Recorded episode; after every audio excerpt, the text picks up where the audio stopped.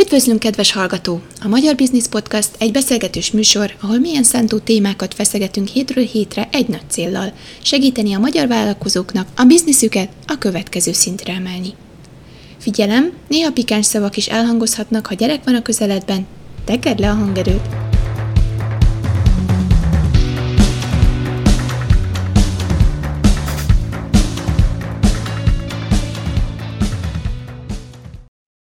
Jó reggelt, magyar vállalkozók! Ez itt a Magyar Business Podcast, és ma a Smola Rolanddal fogunk beszélni egy nagyon érdekes ingyenségekről. Sziasztok! Sziasztok! Sziasztok. So, Roland, de kezdjük a legelején. Mikor születtél, hol születtél, és honnan jöttél? Hú, de jó kérdés. 1980-ban születtem, tehát pont a generációváltásban születtem. Miskolcon születtem, egy kicsi lakásban, édesapámmal, édesanyámmal laktam, egy a bátyámmal, és um, és van egy csomó testvérem. Egy nagy család? Igen, mert lettek, volt ilyen különböző változások a családi környezetben, és akkor ezáltal voltak újabb és újabb mondjam, gyerekek a családban, de hát így egy-két kezeljük őket. Az jó. Családi háttér. Arra vagyunk kíváncsiak általában, hogy van-e, volt-e valami, a, volt a családodban valami biznisz a háttérbe, valahogy besugalta az életedbe, besompolygott-e? Mit tudsz erről mondani? Volt-e ilyesmi? Alapvetően nálunk a biznisz az úgy jött be a családi háttérbe, hogy nagyon sok tanító van a felmenőink között, és az így több generációra visszamenőleg is iskolai tanárok vagy tanítók voltak, és aztán az édesapám, édesanyám is tudományos pálya, testvéreim is tudományos pályára léptek, én is próbáltam azzal, próbálkoztam valamennyire abban is dolgozni, kevésbé érdekelt, és nálunk az ilyen üzleti gondolkodás az volt az, ami, hogyha nagyon nem tudsz jobb dolgot csinálni, akkor ez is, egy, ez is, egy, ez is végül is oké. Okay. És, és innen jött ez a dolog. Egyébként édesapám azért volt olyan időszak, amikor a General Electricnek volt világszinten a lighting a vezetője, technológia vezetője, tehát azért voltak, voltak business karrierbe futott emberek is a családban, de alapvetően az értékrend az, az inkább a tudományosságokra mutat. Akkor itt nem hoztál semmilyen ilyen milyen szántó alapötleteket, vagy ilyesmit a, a családi bizniszből? Nem Elügyes. tudtam, nem tudtam. Azt az értékrendet tudtam talán hozni a családi működésből, hogy az a, amit elkezdünk, azt meg is csináljuk. Azt az értékrendet, amit sokszor elmondtak nekünk, hogy mindig vigyázz arra, hogy mikor adod el magadat, mert minél később annál többet fizetnek érte, és ez csak egy döntési pont, hogy akkor ezt mikor teszed meg, ha korán csinálod, akkor nem annyira vagy értékes általában. Tehát, hogy volt egy-két azért mélyen szántó gondolat, ami azért így vezette a pályámat, ezt azért ne felejtsük el. De mondjuk az, amikor én egyetem alatt azzal foglalkoztam, hogy számítógépekkel és mobiltelefonokkal próbáltam, nem tudom, pénzt keresni, abból utazgassak, az nem volt az a dolog, ami a a családi szempontból legértékesebbnek tűnő megoldása volt a pénzkeresetnek. Érdekes, az, az ilyeneket össze kéne írjuk mások vendégektől, kinyomtatni, és a könyvkeink elé be, betenni, hogy hé, ezt tanuljátok meg, vagy valami hasonló, de, de jó gondolatok ezt, hogy ne, későn add el magad, ez nem rossz, nem rossz, érdekes. Kaptál olyan tippeket, amit feltétlenül ne csinálj, tehát hogy, hogy ezt ne csináld, hogy olyan tippek, amik, amik mondjuk előre így elhatárolnak bizonyos hibáktól? De olyan típusú dolgok voltak, amik ilyen elhatárolások inkább, hogy a, ez a szakmához kötődő elhatárolások voltak hogy gyakorlatilag azt megérteni, hogy ha most te valamit csinálsz, hogy hozzá egy döntés, hogy szakmai megjelensz valamilyen szempontból, akkor amikor az ember még fiatal, akkor vagy úgy érzi, a, a világ az határtalan, és ahogy így megy előre a pályára, abba, akkor egyre jobban találkozik ugyanazokkal az emberekkel, ugyanazok a döntéshozókkal, őt magát is megkérdezik bizonyos emberekről véleményt formálni, és visszajönnek azok, hogy amit tíz év az ember tett, mondott, ahogy vélekedett, ahogy hozzáállt valamihez, azért kihatással van. És talán ez volt egy ilyen, hogy, hogy soha ne gondoljam azt, hogy, hogy gyakorlatilag öt év múlva ugyanaz az ember nem lesz valami más kontextusban, de viszonyom vagy munkám.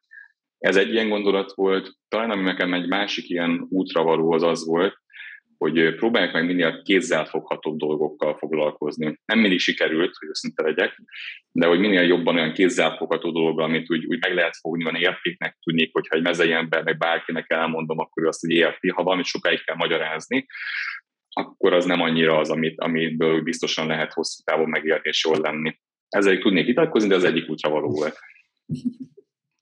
Adja magát a kérdés, hogy akkor mivel is foglalkozol te most? Mivel foglalkozol tulajdonképpen? Próbál most akkor röviden elmondani, melyik magamat cáfolnám. de gyakorlatilag egy józan paraszti eszet próbálom bevinni vállalkozásokban. Tehát olyan ilyen működési módokat, jó gyakorlatokat, lehet ezt módszertanak is írni, próbáljuk bevinni nagyváltóban, ami máshol vagy jól működött már, vagy úgy tűnik, hogy egyébként az úgy logikus lenne, hogy úgy alkalmazunk, és ezekre próbálom rábírni gyakorlatilag a szervezeteket. Ezt tudom csinálni kis egy-egy emberrel is, meg több tízezer fős vállalatokkal is, tehát ez nagyjából ami a szupererőm ebben a témában, én ezzel foglalkozom. Ennek vannak ilyen hangzatos módszertanai, de az inkább az arról szól, hogy bizonyos szakértői körök kialakítottak, kialakítottak olyan egységesen alapelveket, ami mentén ők tudnak jól kommunikálni erről, jól tudnak beszélgetni erről, és ez valamennyire izolálja azokat, aki ebben nincsen benne, úgyhogy ezt én most kevésbé fogom használni, de hogy ezek nyilván a módszert neve, ezt agilisnak hívják, de linnek is szokás hívni, és sok ilyen módszertani nevet tudnék elmondani még. Oké, okay, tehát akkor ez a kevésbé kézzelfogható része a dolognak. Egyébként a Igen. felvétel előtt pont egy linkönyvet szakértettünk meg közösen, úgyhogy... Én nekem egyébként a lényeghez van egy kapcsolódásom, azt elmondom nektek, szerintem az izgalmas, hogy amikor a Six Sigma-t elkezdti bevezetni a, a, a GE-ben, akkor édesapám volt ennek a, a programvezetője világszinten, és ott én sokat hallottam erről, hogy akkor hány projekt, meg milyen mérési számok, és akkor hogyan nézett ki egy ilyen OBR-szerű dologban, amikor az ember egy szobában néz az összes folyamatnak a haladását, és ez mennyire fantasztikus. És emlékszem, akkor is az, az érzésem, hogy ez borzasztó, de nem tudom, most én ezzel foglalkozom, úgyhogy valahogy mégis behívott. Még egyszer visszajön az, hogy az, ami előtte történt veled, az előtt történt a múltban, annak kihatása van a későbbiekre. Abszolút. Ú, nagyon sok gondolat jár most a fejembe, kicsit össze kell szedjem magam. Um, Szóval honnan jött ez a vállalkozói ötlet? Vagy bár a kis önéletrajzodból tudjuk, hogy, hogy meguntad a nagyvállalati életet, és így napra másokra elkezdtél vállalkozni. Ez, ez honnan jött? Hon, hon, mi, mi, mi volt a szikra? Több, több próbálkozásom volt nekem már ilyesmi, tehát többször neki fogtam ennek a dolognak, és amikor még idejekorán neki fogtam, tehát amikor mondjuk még a saját kis használt telefon és hasonló bizniszeimet nyomtam, akkor ez még nem volt egy körülrajzolható valami. Amikor picit már úgy fejlődtem jobban, jobban megértettem, hogy mi az, hogy vállalkozónak lenni, akkor azt négy évet, négy-öt évet dolgoztam nagyobb multiba, kisebb multiba, különböző szervezetekben, nem megint oda jutottam, hogy megint szeretnék valami sajátot csinálni, de bevallom őszintén túl jól sikerült, és nem tudtam vele mit kezdeni abban az időben, mert untam magamat. Tehát az történt, hogy nagyon hamar megnyertünk igazán projekteket, rögtön többet kerestem, mint amit eddig előző évben kerestem, pedig jól kereső szakember voltam akkor is, és napi három órával ezt el tudtam látni, és azon kívül, hogy a váltogattam, melyik motorommal gurulok éppen a tavaszi napon, és hogy hol bújzunk este, egyszerűen untam, nem tudtam majd lekötni magamat, nem volt meg az a, az a motiváció, hogy ebből építsek valami komolyabbat, valami nagyobb. Megint visszamentem a, a, abba a világba, ahol, ahol építkezni lehet, viszont itt már, amikor visszamentem, már sokat foglalkoztam startupokkal. Tehát itt már voltam, amikor magam is mentoráltam, kicsit investáltam időt is, néha pénzt is investáltam ilyen tevékenységekben, illetve amikor nagyobb multiba visszamentem, ott is az innovációs területekkel foglalkoztam, fejlesztési területekkel foglalkoztam, nagyobb programokkal foglalkoztam, tehát már kicsit megragadt a terület, és amikor újra kijöttem, akkor már tudtam, mit akarok igazán.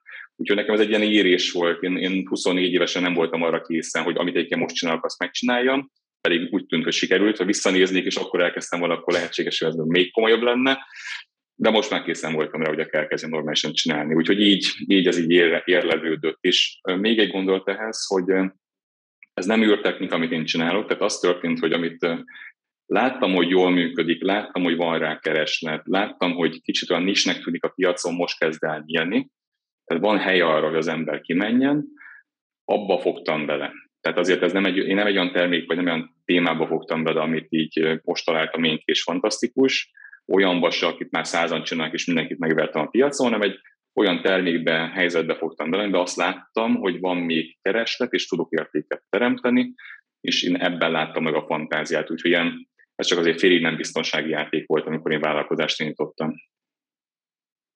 Hm, érdekes.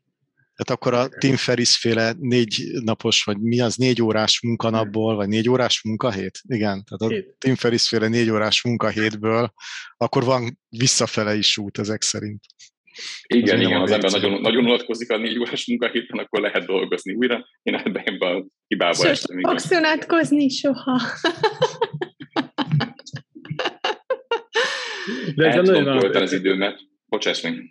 Semmi baj, ezt nagyon átérzem, én is vele, hogy elmegyünk egy hét vakációra, utána alig várom, hogy lejjük dolgozni. Szerintem, ha én nem dolgoznék, akkor öngyilkos lennék, vagy nem tudom, de, de nagyon durva. Szóval, hogy van, aki egyszerűen csak szereti a munkáját, és kész. Van, aki meg azért dolgozik, hogy pénzt igyen haza, és kifizesse a számláit. Ez egy jó billenőpont, amit most mondasz Attila egyébként szerintem nagyon. Hogy hát ez mondás, jó... hogyha, hogyha megtalálod a, a, az ideális munkádat, akkor sose fogsz dolgozni, vagy valami uh-huh, hasonlóképpen van. De tényleg ez annyira igaz, hogy, hogy jaj, nagyon érdekes.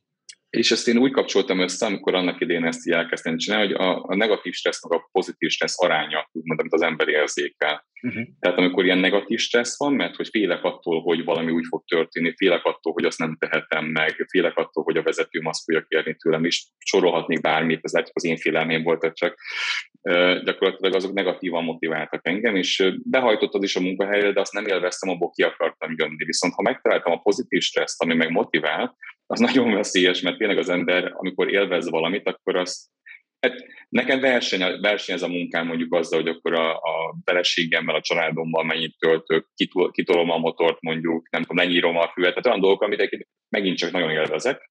Nekem ez versenyzik, és hogyha valamelyikből túl sok van, akkor az nem jó.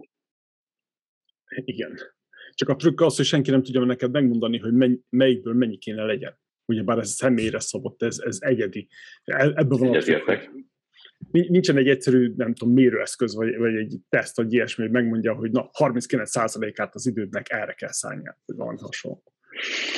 Egyébként vitatkozom veled, mert vannak ilyen mérőeszközök így egyedileg. Tehát, hogyha azt látom, a, azt látom a, a otthon, hogy a, a gyerek, tehát nekem van két lányom, van egy, egy nagyobb lányom, ő is még csak éppen, hogy három éves múlt, egy kisebbik, aki négy hónapos, és én nagyon jól tudom élni például azt, hogy mennyit vagyok a családdal, mert hogyha a nagyobbik lányom nem akar velem játszani, az azt jelenti, hogy kellően sokat voltam már a munkahelyen ahhoz, hogy azt mondja, hogy hát úgy apa ér rá, úgyhogy akkor nem vele foglalkozunk. Tök jó mérőeszköz. Amikor félek motorozni, tehát amikor az van, ráülök a motorra, és már a harmadik kanyarnál úgy érzem, hogy inkább le kéne számolni, nem megy nekem, akkor azt se csinálom jól. És így, tehát mindennek kirajzolódnak ezek, csak az nehéz, hogy az ember észre is vegye. Tehát, hogy legyen annyi nyugalmam magammal szembe is, hogy ezt észrevegyem állandóan onnan bizáljad magadat, az annyira nehéz. Nem? Csak néha be kell csekkolni. Időnként be kell csekkolni. Nem kell mindig tökéletesnek lenni, csak ne felejtsed becsekkolni legalább havonta. Berúgni a motort. Ezt még viccen kívül csináltam ilyet, hogy ráültem a motor, és csörögtem rajta 20 perc a garázs, mert időm nem volt, hogy kimenje, de, de hiányzott. Tehát, hogy az ilyen kicsit olyan nem tudom, lehet, hogy egy cikkenek is hangzik, de tényleg konkrétan ráültem, egyenesbe állítottam, ücsörögtem, csavargattam, nem így jutottam be, mert üdös lett a garázs, de hogy csak érzés volt. Ahogy az Amcsi mondja, whatever works. Mi? Bármi, ami csak működik. Mindegy az. És uh, oké, okay, szóval elindította a vállalkozásodat, ez 2001-ben volt, ha jól emlékszem? Vagy 2000-ben? Nem. Nem, nem, 2020? nem, én amikor 2020-ban indítottam el a vállalkozást, pont a pandémia előtt három nappal. Ó, oh, tuti, tuti. Ez ilyen jó mérföldkő itt az emberek életében. Most csak én, én már 2023-at írtam tegnap a naptárban, ne kérdezzitek miért, és kinézték, hogy mi van, jövőre beszélünk, szóval nem, nem tudom, nálam van időzavar hogy világvége. Egyébként jó az, ha az embernek annyi ügyfele van, hogy már 2023-ra tud kiadni időpontot. Nem kell szégyelni. De február? Megvárnak előre. hogy, hogy. Jó, oké, ez még egy kicsit túlzás, de...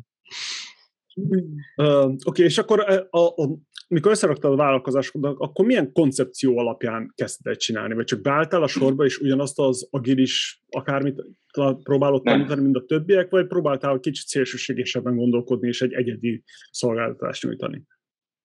Én nem vagyok egy ilyen jó fejsrác ilyen szempontból a vállalkozást indítok, mert sok mindent láttam. Tehát én úgy én nagyon pár ilyen nagyon meghatározó tényező alapján kezdtem el építeni a vállalkozást annak idején, és most velem beszélgetted, de alapvetően én már az, ahol most tartunk, azt mi ketten építjük Janowski Zsoltal, és vele együtt csináljuk, vagy juttatjuk most éppen ezt oda, ahol, ahol most tart.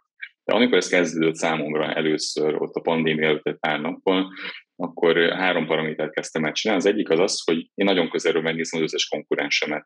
Tehát gyakorlatilag én minden konkurensemmel valamilyen úton, módon, vagy oktattam, vagy projektet csináltam velük, én mindenkit nagyon közelről megnéztem. Akartam érteni, hogy mit csinálnak jól, és mi az, amit nem jól csinálnak, mert azt gondoltam, hogy máskülönben nehezen fogom tudni jól belülni az én saját piacomat, és csak versengeni fogok olyan területeken, ahol lehetséges, hogy ők már előztek engem, és nehezebb ezt a dolgom. A másik dolog, amit, amit megnéztem, az az, hogy mi az az értékajánlat, amit én tudok adni, az az volt, hogy praktikusan a nagy multiknál, nemzetközi multiknál az, hogy az, az ember végrak, végverje, az irányítási modellbe belemerjen nyúlni, be tudja jól vásároltatni azokat a rémisztő szereplőket egy módszertelen dolognál, akik egy CFO, pénzügyi vezető, tehát nem azokat, akik lelkesek az innovációért, vagy új számot akarnak hozni, vagy szélszelni akarnak többet és a kereskedelembe hozni, azokat, akik meg az egésznek a robosztusságát, a működését fel fenntartani. Őket meg tudom venni, tudok velük dolgozni, el tudom mondani, hogy nekik ez miért lesz jó.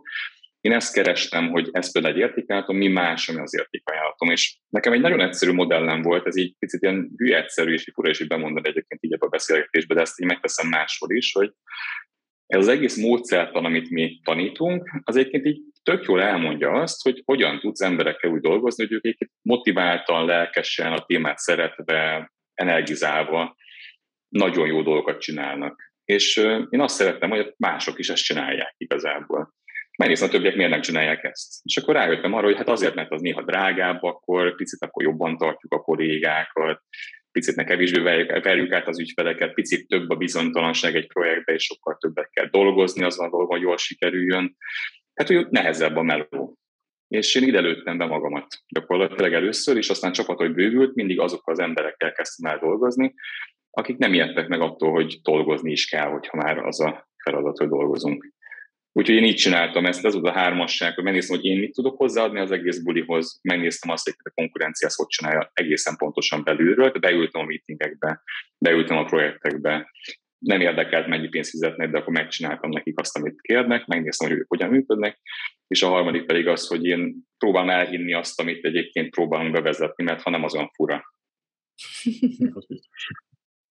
Te nem saját metódusod van? Bocs Attila, saját metódusod van, vagy pedig ez összeraktál sok metódusból egy optimálisat, és akkor azt próbálod? De jól kérdezted egyébként, mármint, hogy jól kérdezted, és köz, nagyon szépen köszi. Van ez a suhari elv. Én ezt nem ismertem annyira jól, ezt a Janowski Zsolt mondta nekem, ezt ilyen mindig, amikor suhari, ezt amikor mondják ezt a kombinációt, akkor eszembe egy ilyen fehér, fehér köntösbe lévő fekete öves karatés ember a, a tojón, és annak az az elve, az a logikája, hogy eh, amikor mész előre ezekbe a szintekbe, akkor fontos, hogy megértsd, amikor valamiben úgymond jó gyakorlatot akarsz átadni bármiben, legyen ez fodrászkodásban is akár, hogy van egy olyan szint, amikor megtanulsz egy metodikát jól, jól tudod lenyírni azt a hajat, jól tudod megfőzni azt az egy ételt, a következő szint, amikor megtanulsz sokféle dolgot kombinálni, ízvilágokat megtanulsz, és azt már mered tenni, hogy mondjuk azt az ételt elkezded színezni például, hogy akkor hogyan lehet ezt egy kicsit máshogy, meg kombinálsz alternatív konyhát, hozod létre. És van az a szintje az utolsó pont, amikor az egészet így mered így felrobbantani, és azt mondod, hogy akkor, na, akkor kezdjük el innen valahogy ezt így megfogni ezt a dolgot, így felrobbantom, és én bármilyen eszközből össze tudom rakni ezt a dolgot. És nekem nincs saját metodikám egyáltalán. Tehát semmilyen olyan módszertani dolgot nem tudok elmondani, amit valaki valahol önállóan valamilyen formában szerintem már nem talált ki. Nem gondolom, hogy van nemünk. Viszont a második, meg a harmadik szint, hogy ezt jól kombinálod, jó szakemberekkel kombinálod, az nagyon nagy érték, és még egy fontos, amit szerintem kevesen jutnak el, amikor az ember így fejlődik, egyre ügyesebb dolgokat, ügyesebben tud megoldani dolgokat, egyre sikeresebb volt, hogy pénzt keressen, már, már második gyereket is össze tudja hozni, már nem tudom, egész jól tud vezetni az autójával. Tehát amikor úgy érzi, hogy már neki sikerült valamit megcsinálnia, akkor hajlamos, hajlamos beszűkülni abból, hogy kiket von be ebbe a beszélgetésbe. És például szerintem nekem egy jó képességem az, hogy mindig is tudom helyén értékelni, hogy én mihez értek, mihez nem, és bevonzani azokat az embereket, akikkel közösen viszont tudunk úgy módszertan. Mondok egy konkrét példát. Van egy nagyon jól definiált modell, ami alapján egy nagyvállalatnak a, az, a fejlesztési projektjeit sorrendbe rakod, erőforrással látod, döntéseket hozol, ezt hogyan csinálod. Ez tök van írva. Abban a formában nem alkalmazza senki abban a formában meg tudod venni több Big is, hogy akkor ezt mennyire. És jó sok pénzért megveszed, integrál neked, nem fogod soha alkalmazni. A buli akkor van, hogyha már van annyi tapasztalatod, hogy ezt 4-5-6 különböző helyen már kipróbáltad, tudod, hogy milyen beszélgetések jönnek, tudod, hogy mennyit kell érleni azt a gondolatot, tudod, hogy hol fog felrobbanni ez a téma, és hol kell visszahűteni azt a, azt a egy hogy akkor az finom legyen a végén, és ehhez van türelmet, hogy ez végigcsinál például ezt a dolgot. Ez nem egy önálló módszertan, de ha megkérdeznék azt, hogy amit oda össze van rakva, az más ilyet kell mondani Magyarországon, akkor én azt mondom, hogy nem. És ijesztőné, hogy milyen mennyiségű tudást szedtünk például abban a témában össze, de nincs benne semmi újdonság. Józan paraszt teszitek a hangsúlyt. Úgy, Igen. Be... Oké. Okay. Igen, ez nagyon nehéz. Szóval az, hogy tényleg én is azt látom, hogy nagyon sokszor az van, hogy na, itt van a tökéletes recept. És ezt kövessétek, és akkor hú, de hű, nagyon faszható fog történni. De azt már senki nem mondja el, hogy oké, okay, és hol kezded. Mi az első Abszolút. lépés, mi a második lépés, mi a harmadik lépés, hanem azt mondják, hogy itt a végcél. Abszolút. Pont ezt csinálja mindenki. Igen, és akkor persze, hogy akkor az emberek megpróbálják hétfőn, mert általában hétfőn van az, hogy na, próbáljuk meg valamit csinálni, lefaszogni a cigiről, vagy új módszerton bevezetni, és akkor kedre meg feladják, és a maradék hetet kiveszik, mert nem bírják a strapát. Annyira leterheli a rendszerünket. Abszolút. Mondok, egy, mondok még egy ilyen személyes élményt. Um, volt egy, van egy olyan mentorom, én nevesítem, aztán majd maximum azt mondja, nem, nem volt lett volna szabad. Zsedényi Zsoltal dolgoztam együtt korábban az EON-nál. Ő az EON-nak a CFO-ja most is. A merge most ugye nagy jóval nagyobb célet már Magyarországon az EON, meg egyébként külföldön is. És a Zsoltnak volt egy olyan szó, amit én nem tudtam össze kimondani, ez a participációs ráta. És ő azt mondta, hogy ez a legfontosabb dolog, amit csinálhatunk egy ilyen típusú változásnál, bármilyen ilyen nagyobb fokú átalakítást csinál az ember folyamati szempontból, ami a szokásosat elmozdítja. És amikor ránéztem arra a szervezetre, és elkezdtünk azon dolgozni együtt az üventolása mellett, akkor azt láttam, hogy ez lehetetlen. Több, több száz, több ezer ember kellett volna átforgatni. Ez így megehetetlen először. És elkezdtük ezt lebontani kisebb csoportokra. És akkor mentünk szépen. Az első tíz ember a következő öttel, a következő kettővel, és visszament egy pár ember a hídon, akkor megint visszahívtuk őket a túloldalra, és ez mindaddig egy ilyen a homlokodat nehez, erősen neki szorítod így a, a falnak típusú érzés, ameddig így nem nézel magad mellé, és azt látod, hogy magad mellett felsorakozott még másik, nem tudom, 50-50 ember mind a két oldalon, és hirtelen, hogyha te már nem nyomod annyira a falat, akkor is, akkor is halad előre az az átalakulás. Tehát ezeket az ember úgy meg kell, hogy ez meg kell, hogy érjen az ember. Én ezt egyébként könyvben elolvastam előtte, nem mondta Zsolt, hogy melyik könyvet olvassam el ehhez, de melyik? hogy nem tanultam meg belőle. Melyik könyv volt ez? Hú, és akkor most tudtam, hogy ezt meg kell, hogy most mondjam azonnal. Okay. De a Why Nations Fails. Why Nation Fails. Uh, Hú, nagyon érdekes. Uh, igen, a, a nagyon rezonál velem az, amit mondasz, hiszen a, a, a business stratégiában is ugyanezt látom, hogy, hogy hiába mész te be valahova, és próbálod megváltani az ő világukat, hogyha ők nem készek rá. Szóval az egy, és a, legalábbis amit én látom, hogy az egyik legnagyobb probléma az, mikor a főnökök nem vagy, nincsenek felkészülve rá. Mm. Akkor ott bukta van. Legalábbis személyes tapasztalat. Ez ilyen, hogyha ők nem akarják, akkor a takarítónő, vagy a mesterember, vagy a mit tudom én, projektmenedzser, az nem fogja egyedül megcsinálni. De oda a főnököknek az oké okay kell. Másik pedig, igen, annyira fontos az, hogy hetente mondjuk éppen annyi változást vinni be a szervezetnek az életébe, hogy kicsit előre mozduljon, ne terhelje le a rendszerüket, mert azért azon bácsi néni, aki ott dolgozik 20 éve, ha van ilyen persze, akkor az úgy leszel, hogy micsoda, hát ezt csináljuk már 20 éve, akkor most mi, miért kell itt változtatni. Meg ugyebár az anyagi háttér is, az anyagi vonzata is ne legyen olyan, hogy most le, le csődbe viszi a céget, hogy ezeket az apró változásokat úgy bevinni, hogy azért haladjon is. Ez egy nagyon, nagyon hosszú távú folyamat szokott lenni. Legalábbis persze majd te megmondod, hogy hogy gondolod ezt. Ebben egyébként van, kicsit vitatkoznék veled, mert nem nagyon, de kicsit vitatkoznék veled az a, az a tapasztalat, én nagyon, tehát sokszor azt hiszik, amikor beszélgetek mondjuk a Big Four-ról, mint, mint cégekről, hogy nem szeretem őket. És nagyon sok előadásban szoktam róla beszélni. Mindig igye, igyekszem elmondani azt, hogy én nagyon szeretem őket. Mert ők jönnek meg azzal a gondolattal, hogy berúgják az ajtót mindenhol, hogy nézd, ilyen jó lesz. Így semmit nem kell csinálni, csak így kifizeted a prezentációnkat, de utána ilyen jó lesz azonnal. És ezt ők megteszik. Tehát ugye ezt a, elgurítják ezt a labdát, sokszor még azt is megteszik, hogy pár hónapon keresztül még azért úgy jó, még lejjebb is mindenhol berúgdossák az ajtót, hogy az ember úgy nyitott legyen a változásra. És ha jól meg tudja fogalmazni, és jól tudja artikulálni a felső vezetés, akár mondjuk a tulajdonosi kör azt, hogy miért kell nagyot változtatni, azt is lehet. Ami viszont egy, mondok egy példát, az ING-nél például ez egy jó, jól működő valami volt, tökre tudták artikulálni azt, hogy miért akarnak változtatni, miért akarják átalakítani a működési rutinjaikat, viszont elég kellően intelligensek voltak ahhoz is, hogy felfogják, hogy a rezisztencia szervezetnek jóval nagyobb ennél, mint ezt csak így meg lehessen tenni. Úgyhogy fogták magukat, elmondták, mert hogy bíztak az emberekben, hogy megértőek az emberek, elmondták, hogy mit tervezünk, és elmondták, hogy egy éven keresztül azon fogunk dolgozni. Hogy egyébként ti képesek legyetek, értsétek a struktúrát, értsen mindenkinek, de ez az új feladata. Mindenki megtalálja saját helyét, át lehessen képezni az embereket. Mindent megteszünk, azért ez működjön. VBS Szingapurban például ugyanezt csinálta fogta magát, elkezdte az új kultúrát létrehozni, megismertetni, érzékeltetni, különböző ilyen bootcampeket szervezett az emberekkel, megértsék, hogy miről beszélünk, és utána viszi ezt tovább. Tehát azt mondom, hogy lehet nagyot is lépni, viszont akkor azt nagyon kell akarni, ahogy te is mondod.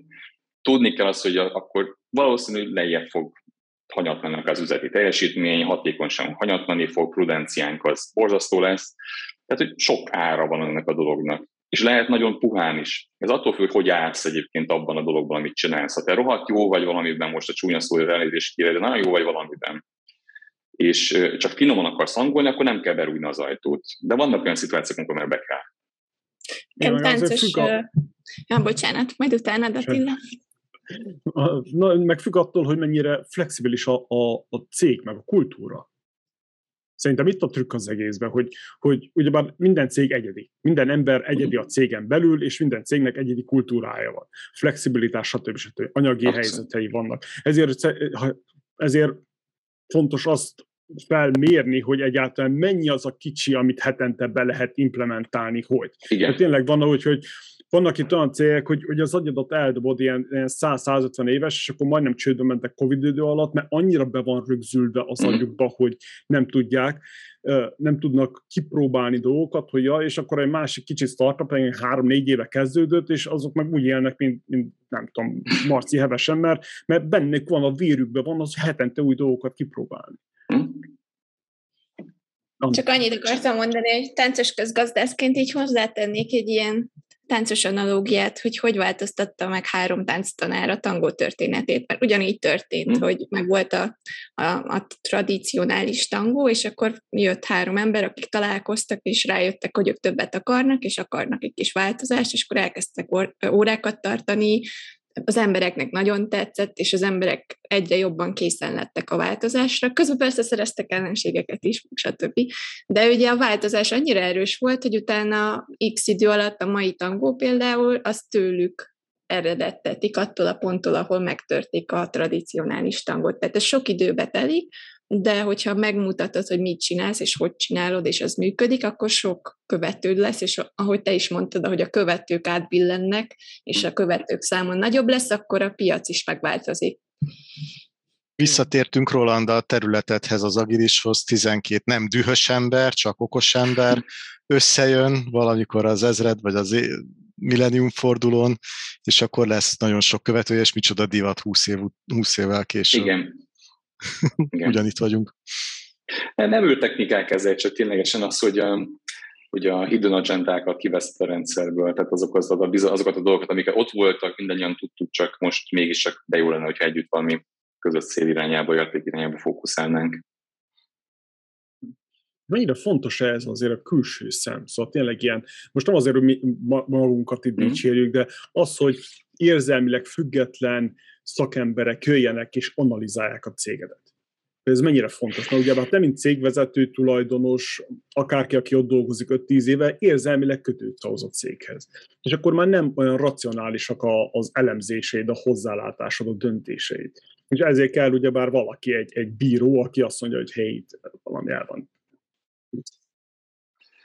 Na ez, nagyon, ez megint egy nagyon jó ilyen észrevétel. Most tehát én nem reklámoznám azt, hogy csak a külső szem jó ebben, de az, amit, el, amit elmondasz, hogy független szem, azt nagyon fontos. Tehát, hogy független tekintettel kell tudni ezt nézni, és rákapcsolnék egy olyan gondolatot, amit korábban hoztál, hogy ezt az ilyen ezt az ütemet kell tudni megadni a szervezetnek. És ahhoz, hogy az ütemet megad, hogyha csak külsősök adják ezt az ütemet a változásra, hogy mindig mondják, hogy mi a következő porció, nézd most ezt tedd meg, nézd, még itt van egy kis fenót, még itt még, még egy kalács van a jövő is, Tehát, hogy az a típusú dolgot, ha csak külső csinálja, hogy kivesz a rendszerből, akkor gyakorlatilag ez az üteme meg tud törni a, a, a szervezetek, és visszarendeződik. Tehát én, én igazából abban szoktam hinni az ilyen témáknál, hogyha nagyon az ember kell, kell olyan segítség, aki érti, hogy mi a leghatékonyabb. A külső aztán nem, arra, nem csak arra kell, hogy megmondja, hogy miben nem vagy jó, hanem abban kell, hogy ne essél el ugyanazokon a pontokon, mert hogy akkor öt évet mész mondjuk azon az úton, és lehetne csak másfelet is menni. Tehát ezek ebben mondjuk jó.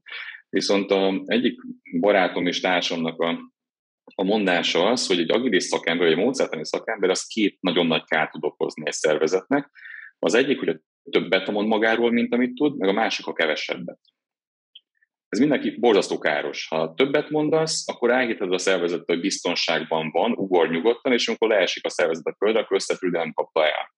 Tehát nem tudta megfogni mondjuk ebben a szituációban. Meg kevesebbet, akkor igazából annyit csinál, hogy ott ellófrál, és akkor fölveszi a pénzt, de igazából azt a hatást, az eredmény nem írja el a szervezet, amire szükség van. Tehát ez a, um, azt akartam ezzel mondani, hogy hogy a külső erőt azt nagyon, ha mondjam, sok szempontból azért bizalmatlanul kezelem.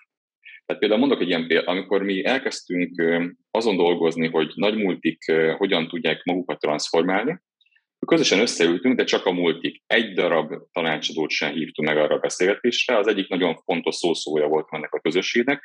A közösségnek még, még mindig én az alapítója, nem járok a közösségbe, mert hogy tanácsadó cégem van.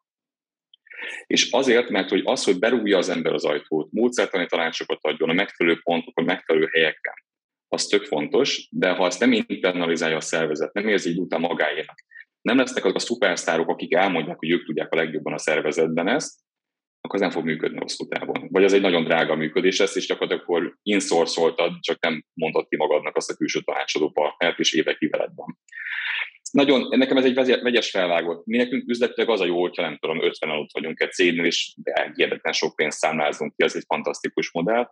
De én az ügyfeleknek mindig azt szoktam elmondani, hogy szerintem mi rossz munkát végzünk, hogyha lehetőleg hamarabb mentünk távozni azokból a feladatokból, és mi ezt meg is tesszük. Tehát én konkrétan, hogy tegnap is volt egy olyan beszélgetésem, ahol, ahol úgy éreztem, hogy azt már nekik kell tovább beszélniük, én kiléptem a beszélgetésből, pedig egészen jól fizető ügyfélről beszélgetünk, és jeleztem, hogy szerintem ezt most nektek kell megbeszélni, szóljatok, amíg van hozzá a mert most már nincs azért, hú, ez nehéz így megtalálni, nem ezt a pontot, amikor azt mondta, hogy köszi, de ez így. De, de, meg lehet, meg lehet. Meg lehet, csak nagyon van nehéz példa, azért. igen. Van példa. Nekem is nekem úgy tűnik. És a közös, bocsánat, és a közös munka az, az nagyon fontos, mert akármilyen módszertant is tudsz, millió helyen láthattad, csomó helyen láttad, mi működik, mi nem, de azért a saját cégét ő ismeri a legjobban, és azért néha ő mondja azt, hogy mi az, amit próbáltak, mi az, amit nem. Nagyon kritikusan kell mindig nézni minden szituációt, hogy ezt most csak feltételezem, vagy akkor ez most tényleg egy korlát, és nagyon sok korlát azt hisszük, hogy korlát, de ledönthető, de kell, kell mind a két fél. Fék és példát, is. Igen. Mondok egy példát, ami érezhetővé teszi ezt a dolgot, amikor rosszul sikerült mondjuk ez, és mondok olyat is, hogy én csináltam rosszul, meg mondok olyat is, amikor más láttam rosszul csinálni. Először mondom azt, amikor én csináltam rosszul. Csak azért nehogy vettem másra mutogassak először. Tehát, hogy gyakorlatilag vannak azok a szituációk, amikor az ember bent van mondjuk egy coaching vagy egy ilyen fejlesztési folyamatban, és a fejlesztési folyamatban, ha kellő mennyiségű ponton vagy bent a szervezetben, kialakul egy véleményed. Tehát ha te benne vagy abban, hogy mondjuk hogyan épül mondjuk az, az átalakulása a szervezetnek, benne vagy abban, hogy az egyedi vezetőket mondjuk viszed át a hídon, benne vagy abban, hogy a módszertani alapokat formálod, nagyon sok, nagyon sok kapcsolási pontot alkot ki a szervezettel. Ezáltal egy jogos véleményformás kezd össze megtenni. És ezen a szereptévesztés így nagyon hamar kialakul. Tehát az ember még jót akarsz, tehát el akar gondolni, hogy mi a legjobb nekik. És én több hétig benne maradtam például egy ilyen szituációban az egyik ügyfelemnél, még amikor a második héten is így zsigeleg éreztem, hogy valahogy máshogy szorul a gyomrom, amikor bemegyek ezekbe a beszélgetésekbe, akkor így elkezdtem mondani, hogy mitől lehet ez. És egy szakembernek, és itt az eszköz erre, szupervíziót kell ilyen szempontból alkalmazni. A szupervízió az nem azt jelenti, hogy egy még sokkal okosabb emberrel beszélgetek, mert hát bizonyos emberek az egója ezt nem bírja el. Én a kollégáim azt szoktam megkérdezni, figyelj, ez a szituáció, te hogy látod? És nagyon hamar megtaláltuk azt a problémát, hogy túl sok ponton nyúltam bele az ügyfélbe, és megkerestük azt, hogy melyik az a pont, ahol nekem van értéken, és kellő távolságban marad például meg kellett lépni. Szóltam az ügyfél, nem volt boldog, többször elmondta, hogy akkor szeretne, hogy akkor azokon is ott legyek, meg azokban is részt vegyek, és mondtam, hogy figyelj, ráérek, de hogy neked ez nem lesz jó hosszú távon. El, elinflálsz gyakorlatilag a szervezeti értékemben, nem fogsz, nem fogsz tudni olyan hatást alkotni. És mondok egy hasonló példát, ami ilyen, ugyanilyen módszertani dolog. Egy iszonyatosan nagy méretű cégről veszünk, direkt nem mondom el, hogy melyik cégről a végén mi ráismer magára az illető, és azt most nem akarom, de neki ezt visszacsatoltam annak idején hogy egy, egy csúcsvezetőt, egy külföldi csúcsvezetőt mentoráltunk közösen, és eljött az a pont, amikor annyira magának érezte a kolléga magát, én voltam az az oldal, aki inkább szupervizionáltam őt a beszélgetésbe, annyira magának érezte a dolgát, hogy elkezdte elmondani az üzleti stratégiát, hogyan kéne átalakítania. Na most itt arról beszélgetünk, úgy képzeld el, mint amikor mondjuk egy bankigazgatót mentoráz, de hogy soha nem volt a bankigazgató. És persze tök jó gondolatod vannak, mert józan paraszt észre az ember összerak dolgokat, meg olvasok újságot, de azért Na, azért ez a, ez a távolságtartás meg kell, hogy legyen. Tehát mert azt akartam ezzel mondani, hogy ezt nagyon így is túl lehet ebben menni, hogy nem érzed a megfelelő határodat. A másik az pedig ténylegesen az, amikor azt érzéket, hogy mindig tőled kérdeznek. Ha mindig tőled kérdeznek, akkor ők soha nem fogják megadni a saját válaszaikat. És ez lehet egy ideig jó, de konkrétan mérned kell az, hogy a szervezet egyébként ezt hogyan értékeli. Ezt én például úgy szoktam, hogy mindig szépen 360 fokos kérdőíveket kiküldünk minden kollégáról, és amikor azt érzékelem, hogy így ilyen külön entitássá alakulsz a házon belül, hogy tudod, az XY azt mondta, de hát így, így szeretjük, akkor már csinálod, akkor jönnöd kell kifele. A 360-at azt ti a saját szervezetetekben csináljátok, vagy pedig az ügyfélel, az ügyfélnél? Én nagyon bizalmatlan ember vagyok magammal szemben, és én ezt hiszem a, sajnos a cégkultúrából is befelé. Én azt hiszem, hogy egy ügyfél gyakorlatilag meg kell kérdezzem legalább három havonta jó esetben, hogy egyébként hogy lát minket, miben tudnánk többet adni, miben tudnánk kevesebbet, és tök jó lenne komfortosan ücsörögni, és egy idő után már csak úgy malmozni egy meetingen, és azért fölvenni a pénzt, de vannak szebb meg kellemetlen mondások arra, de hogy ez egy olyan szakma, ahol te vállalod azt, hogy te igazából próbálsz mindig újat és mást alkotni, ha ezt nem bírod, akkor ezt csináld.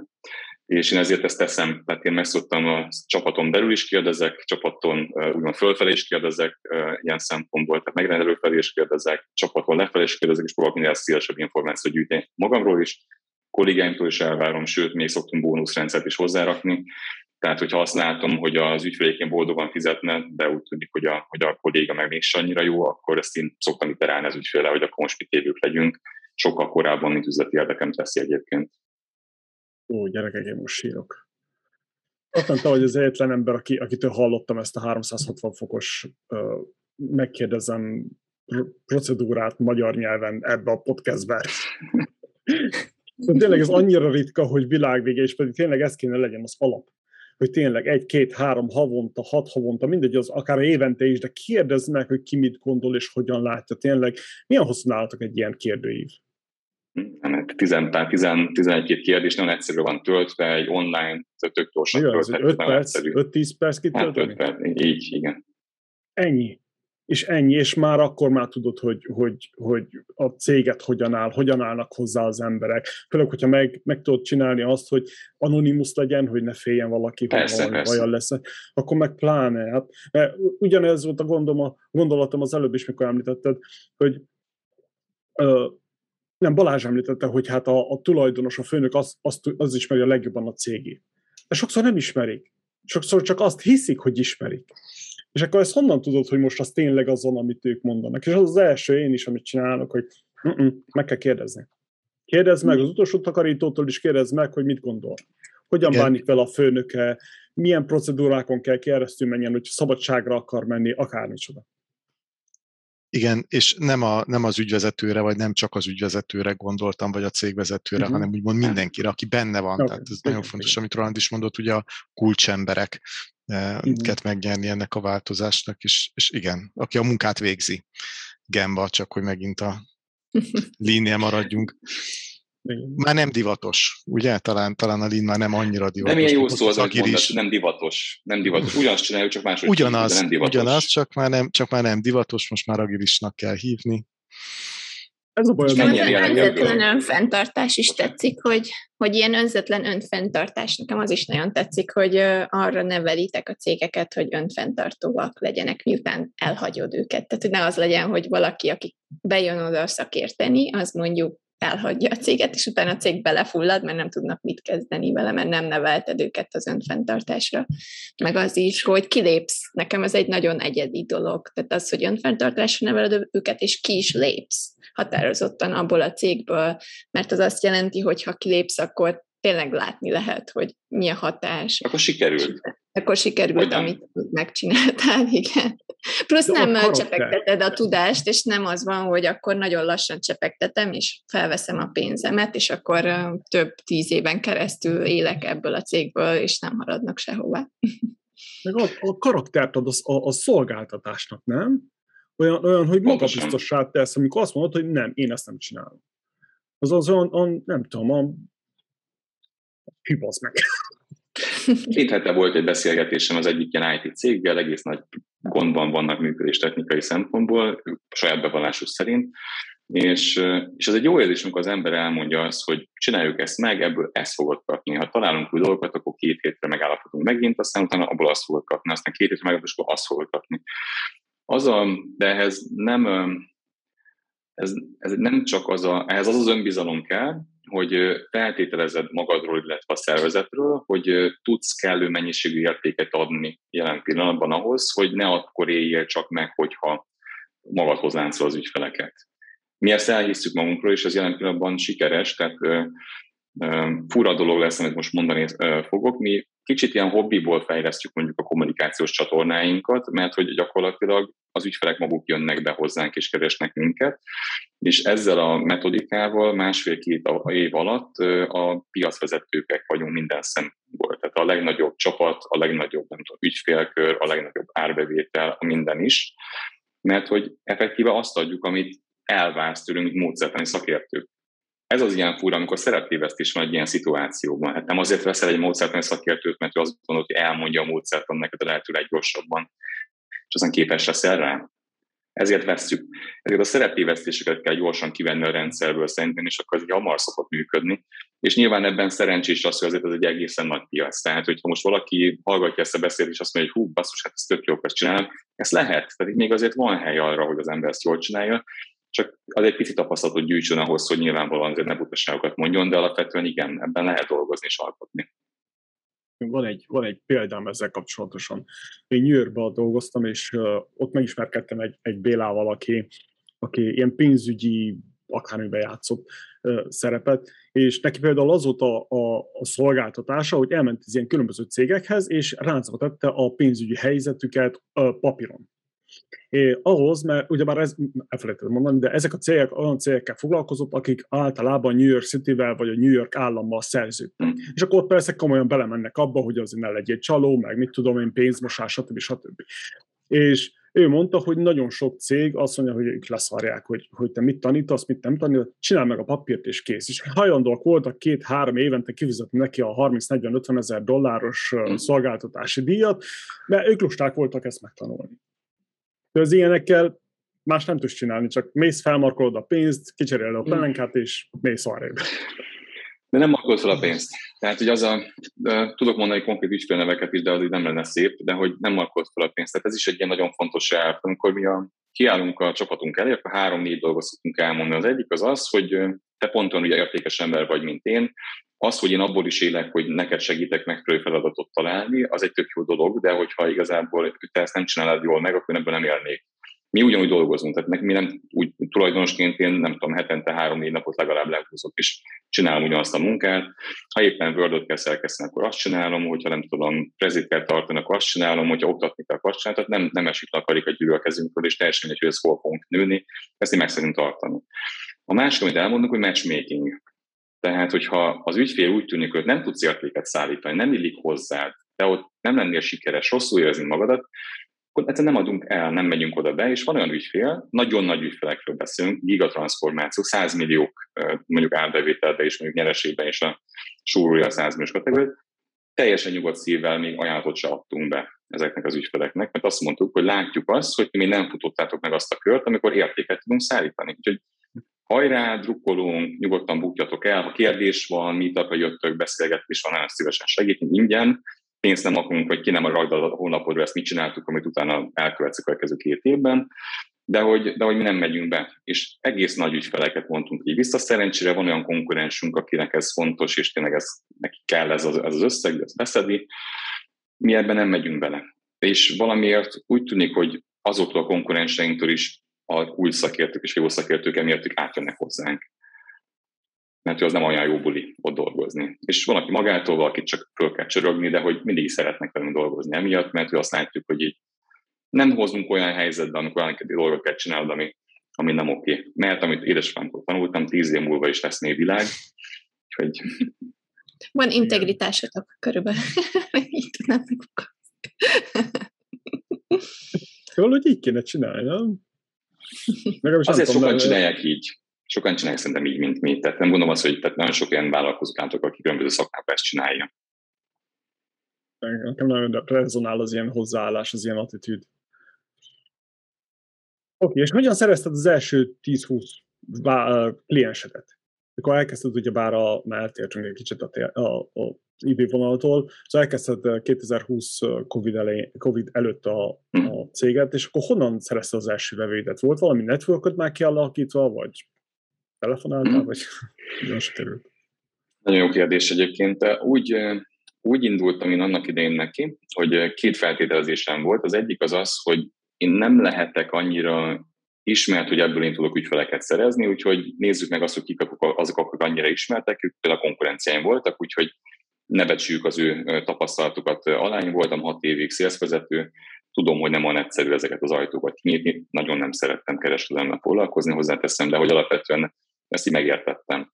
A másik pedig, hogy ezek a piacok azért zárt körök. Tehát azok, akik mondjuk sikeres trafót visznek egy nagy multiban végig, azoknak, hogyha nem nagyon-nagyon-nagyon introvertált emberek, akkor valamennyi ismertsége van a piacon. Tehát ez egy, egy, egy könnyítés. És azzal, hogy én nemzetközi szinten csináltam trafót, azért egy network kialakult. Tehát amikor amikor nekem meg akartam érteni, hogy kell egy irányítási modellt átalakítani, akkor több utam is volt. Az egyik, hogy olvasok sokat, elmegyek fantasztikus tanfolyamokra a cég pénzén, meg úgy egyébként elhiszem magamról, hogy ilyenhez értek, az a leggyakoribb egyébként. De, és én azt gondoltam, hogy hát mi lenne akkor, ha megkérdezenék az IKEA-t, az ING-t, a Spotify-t, a, a Lego-t, a, hát hogy mindenki mást, aki ilyet már úgy csinált előttünk, és hogy hogyha nagyon alázatosan fölhívjuk őket, és ezt egyébként az Alexandro volt akkor a programlead, és ő volt a leg, legaktívabb a dologban, ha nagyon alázatosan fölhívjuk őket, akkor csak eljönnek már egy ilyen óráskát beszélgetni. És akkor ebből lett először egy félnapos konferencia, aztán kétnapos konferencia, és aztán egy olyan közösség, akit bármikor, bárhol lehet kérdezni. És a világ, hát inkább azt mondom, az Európa csúcs transformátor cégei, meg azok az emberek, akik ezt csinálták, ők benne vannak ebben a közösségben, és nem szégyen rájuk írni, és, és kérdezni, hogyha valamivel az ember elakad. Um, tehát ez volt nekem úgymond mint, meg, mint háttér. De ebből még pénzé forgatni ezt nem olyan egyszerű. Az egész az úgy működött, nagyon, nagyon vicces volt egyébként az egész, hogy elindult ez a konkrét folyamat, hogy három szár indult el. Az egyik szár az az volt, hogy volt olyan konkurens, aki azt mondta, hogy gyere már el, mert olyan jól beszélsz ezekről, és akkor több ügyfél is vagy jobban fog tőlünk venni, ha te is úgy beszélsz. És akkor ezekén elmentem előtte, nem rászántam az időt, felkészültem, szerepet vállaltam, nem csöndben ültem végig ezt a dolgot, és nem csak a fogácsáért mentem. Uh, volt más lehetőség, hogy akkor meetupokon az ember megszóljon, elmondja a lehető legtöbbet, amit tud, a lehető legalázatosabban. Én ezeket is mindig megragadtam, hogy akkor így elmondhassam azt, amit úgy, úgy érzem, hogy tudok valamit. És a harmadik dolog az pedig az volt, hogy amikor elkezdtem ebben gondolkozni, akkor, akkor úgy elkezdtem így kérdezgetni azokat, akiket ismerek, hogy ott, hogy hát, hogy tudod, hogy beszélgettünk, hogy tudok-e neked segíteni. Az utóbbitól vártam kicsit azt, hogy abból majd lesz valami, abból nem lett semmi. Sem, nulla. Tehát nulla leadem van abból a dologból, ami gyakorlatilag arról szólt, hogy fölhívtam kapcsolataimat, vezérigazgatókat, különböző olyan embereket, akikkel így jóba vagyok, több, azóta is több jóba vagyunk, azon fura volt, mert amikor cég a cég beszéltünk, az úgy rendben volt az ebéd mellett, de hogy úgy tanácsadóként ők inkább akkor a McKinsey-től akarták volna hallani, mondták, hogy a bemész a McKinsey vagy a Dodóba, vagy valami, akkor ugye hol, persze, ez semmi van. Úgyhogy az, az, nem, az nem volt sikeres, viszont az ilyen alulról építkező kezdeményezések azok visszajöttek. Tehát, hogy aki mondjuk különböző problémáját megvitatta a szünetbe a meetup után, az bejelentkezett és először egy-egy ilyen volt, és aztán, hogy valahogy, ahogy csak így ezek az emberek elkezdték mondani, hogy én most már akkor nem bent tudok, hanem lehet velem ilyenekről beszélgetni, akkor maguktól elkezdtek jönni ezek a megkeresések.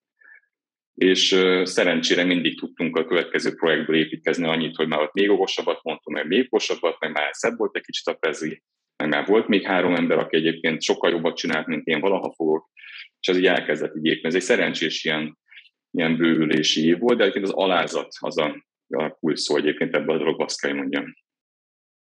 Igen. És a segíteni Büsz... akarás. Uh-huh. Büszkeséggel vegyes alázat, igen, volt egy főnököm, akkor ezt állandóan mondtuk így a belső tanácsadási munkáknál, hogy úgy, úgy kell hozzáállni mindig.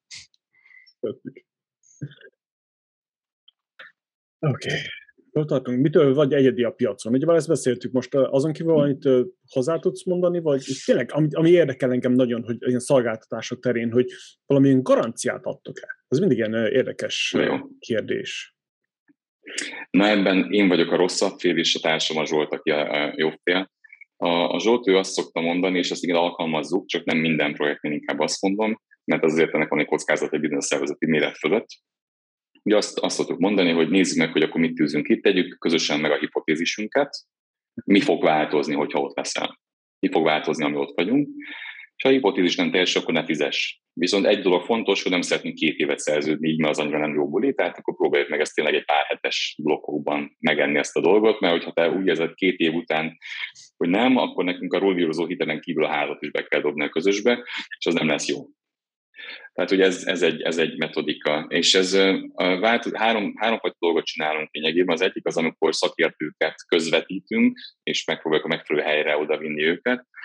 Azoknál a feladatoknál ott, ott azért ez, ez sokkal amilyen exaktabb, ott próbáljuk visszamérni, de ott azt próbáljuk ugye három havonta szerződünk általában, és az nekünk is komfortos szakértőnek is, az ügyfélnek is, és így van egy folyamatos lehetőség arra, hogy az ember azt látja, hogy ez nem működik, akkor nem látszik, nem működik, de az, azt, az nehezebben szokott mérhető lenni. Vannak a trafó típusú projektek, amikor valamit be kell vezetni, sikerül-e bevezetni, működik-e, hipotézis rájtunk, hogy mitől lesz ez jobb, hatékonyabb, másabb. Ott visszaméregetjük, ott, ott nekünk szokott a cél lenni, hogy minél rövidebb legyen a szerződéses periódus, mert hogy nem akarunk lukra futni, azért nem, nem mindenkit ismerünk, hogy akkor nem, érvesz, nem érveszünk mindenkivel disznót közösen, tehát nem tudjuk azt, hogy mennyire bízhatunk meg az illetőben, hogy helyén fogja értékelni a dolgainkat. És vannak az oktatások, amikor oktatásokat végzünk, ott a legtöbb esetben szokott lenni visszafizetési garancia egyébként az oktatásokban, de sok esetben dolgozunk úgy, hogyha nem azt kaptad, amit szerettél volna, akkor ne fizes. Tetszik. Nagyon jó. Nem egyszerű egyébként, soft a, soft a dolog, tehát tényleg meg kell Igen. dolgozni a pénzedért, hogyha ezt így ezeket be akarod vállalni. Igen, tehát nem, hogyha nem vállalod be, akkor meg gyengének tűnsz. Úgy tűnik, hogy te neked csak a pénz kell. Az az igazság, hogy azért gondolom, hogy nem, mert hogy nem térsz el a piactól, hogyha ezt nem vállalod be. Tehát gyakorlatilag a piaci átlagot azzal te nyugodtan hozod, ezzel csak egy kicsit így előrébb vagy a piachoz képest. Ezt a kockázata az magasabb. Tehát ez inkább nekünk egy ilyen elvrendszer, tehát hogy nekünk nem, nem szeretnénk máshogy csinálni. Igen, mert azért most akkor beállsz a többi mögé, szóval valami, valami alapján azért ideális esetben meg akarod különböztetni magadat a piactól, a, a zárójelben konkurensektől.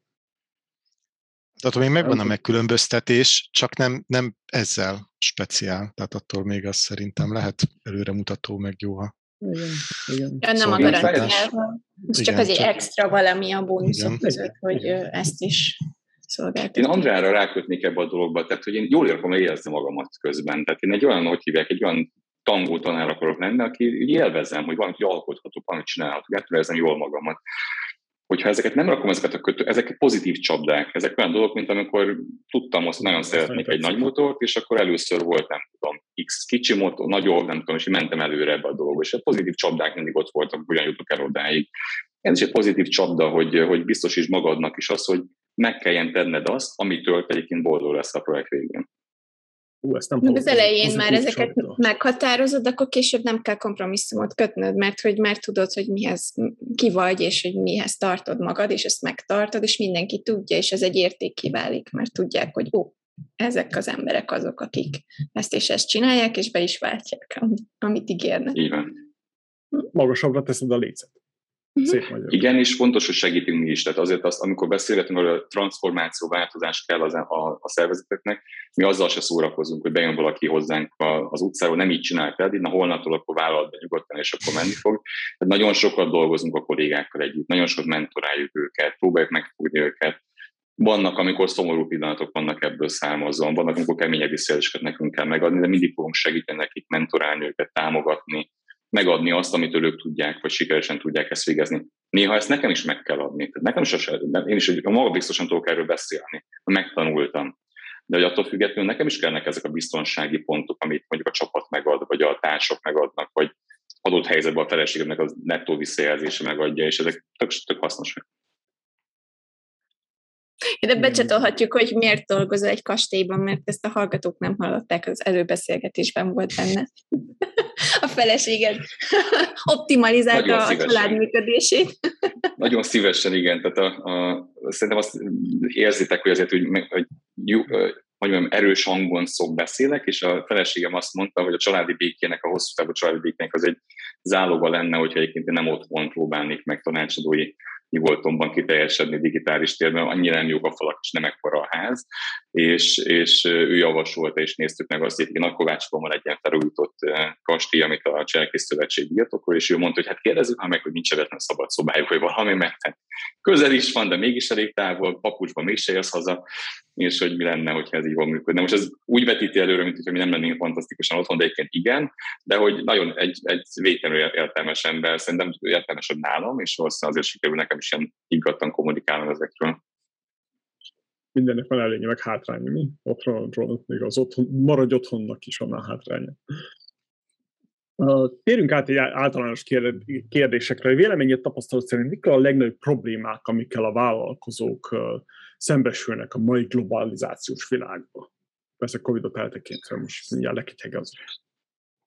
Mondok párat, nyilván most végtelen hosszú lenne a sor, amit lehetne mondani. Nekem az egyik nagyon nehéz dolog szokott lenni, amit látok a vállalkozótársakon és akár ilyen baráti körben is, de nyilván akikkel dolgozunk azok is, hogy a skálázásnak a különböző léptékeit nem annyira tudják elkapni. Tehát, hogy mikor, milyen skálázás, az egy nagyon nehéz buli. Mikor, kit vonj be, kire bíz meg, mi az, amire már szükséged van, mire nincsen szükséged, és ez azért ugye ember egy olyan talpán, aki kívülről szíve tudja neked dobni azonnal. Vannak ügyes emberek, meg jó tippek, meg jó gyakorlatok, de azért ez az egyik, ami nekem Nekem a, a másik, amit még ilyen szempontból így kiemelnék, ez a, egyébként a bizalom, és így hülyén fog hangzani, de hogy amikor kicsi vagy és növekszel és dolgozol együtt, kiben milyen mértékben bízol meg, átverel, nem verelt, kialakuljon az a, az a biztonságos érdekszövetség, amiben az érdekszövetségben így jól tudtok együttműködni, és még jobb, hogyha értékszövetség alakul ki, mert akkor még el is hihetett, hogy abban az értelemben akartuk előre menni. Ez szokott egy másik nehéz, hogy a partnerek helyes megválasztása. Kik a jó partnerek, hogy az, akitől nem tudom, több pénzt remélek, vagy mi, mi a helyes partnerválasztás. Ez, ez, szerintem sok esetben probléma szokott lenni, azért hogy volt egy kócsom, aki azt mondta, hogy megkérdeznék, hogy mi alapján választottak ki a feleségét 20 év fel, vagy ha visszanézve, nehéz lenne a dolog, de most egy 20 év coaching tapasztalata meg tudná érvelni legalább. Tehát nekem ez a második, ami ez az ilyen megfelelő bizalom és, és közös értékek mentén tud partneri szövetséget kialakítani. És a, a globalizációs problémát azt én úgy, úgy látom, hogy végtelen nagy érték az, hogyha ebbe a zajba tudod, hogy hova nyúlj, és mit csinálj, és mit ne csinálj. Tehát elképesztően, és nem, nem is a pénz, az energia, tehát elképesztő figyelmet tud elmenni olyan dolgokra, amire nem értékes, nem hasznos neked. És nekem itt a, a gap az azt szokott lenni, amikor beszéltek emberekkel, hogyha felteszel a három-négy jól irányzó kérdést, akkor egyébként nem tudja megmondani, hogy pontosan mit akar. És hogyha az, a válasz csak az, hogy több pénzt, hát akkor még gondolkozni kell egy picit. Nagyon tetszik. Nagyon tetszik. Tényleg ez a skálázás, ez, ez hadd kérdezzem meg tőled, hogy idézek, miért kell nekem skálázni? Mm-hmm. Miért kell skálázódnod? Nem kell skálázódnod, azt kell eldöntened, hogy pontosan mik azok, az, azok a célok, amit el akarsz élni.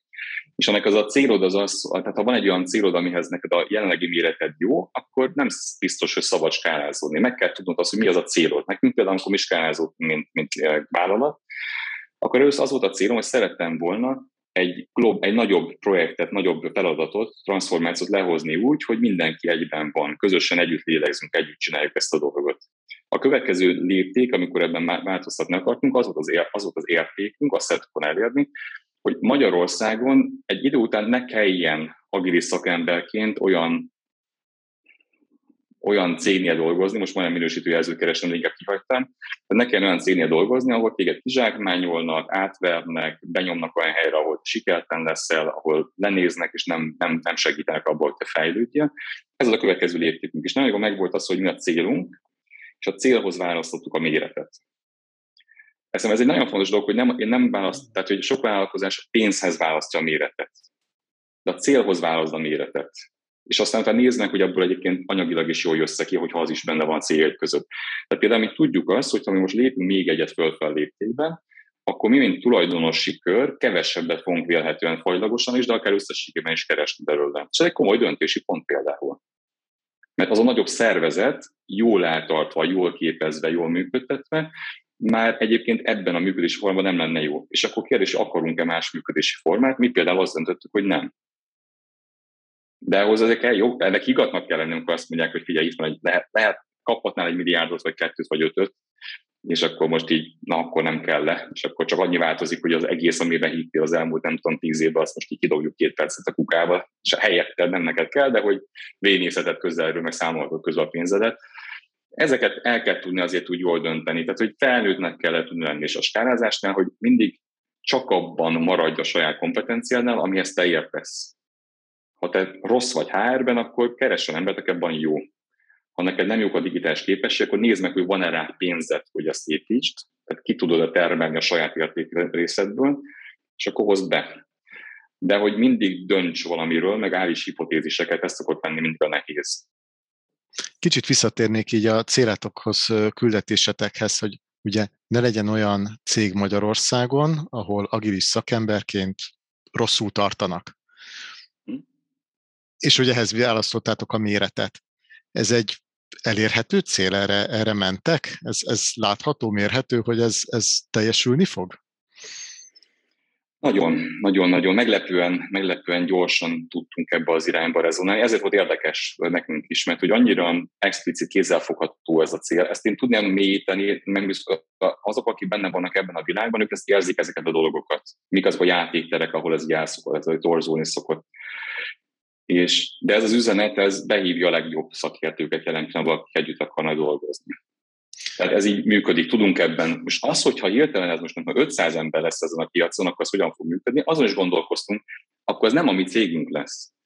De az a közösség az lehet, ami így működik. Tehát nekem az is egy tök jó állapot, hogy egy olyan közösséget hozok létre, hogy Magyarországon nem annyira jól kiforrott, az a freelancer közösség amikor gyakorlatilag megteremted azt a, azt a távolságot, befutod valahogy valamilyen módon összehúzott, hogy a, a vállalati beszerző, meg a freelancer egymásra tudjon egy olyan környezetben találni, ahol senkinek ez nem káros és rossz. Ezt is meg lehet tenni. Tehát sokfajta modell van. Ezeken még gondolkozunk folyamatosan, tehát mi eldöntjük azt, hogy akkor milyen skálási méretet hogyan akarunk megoldani. A cél az az, hogy gyakorlatilag ez így működjön.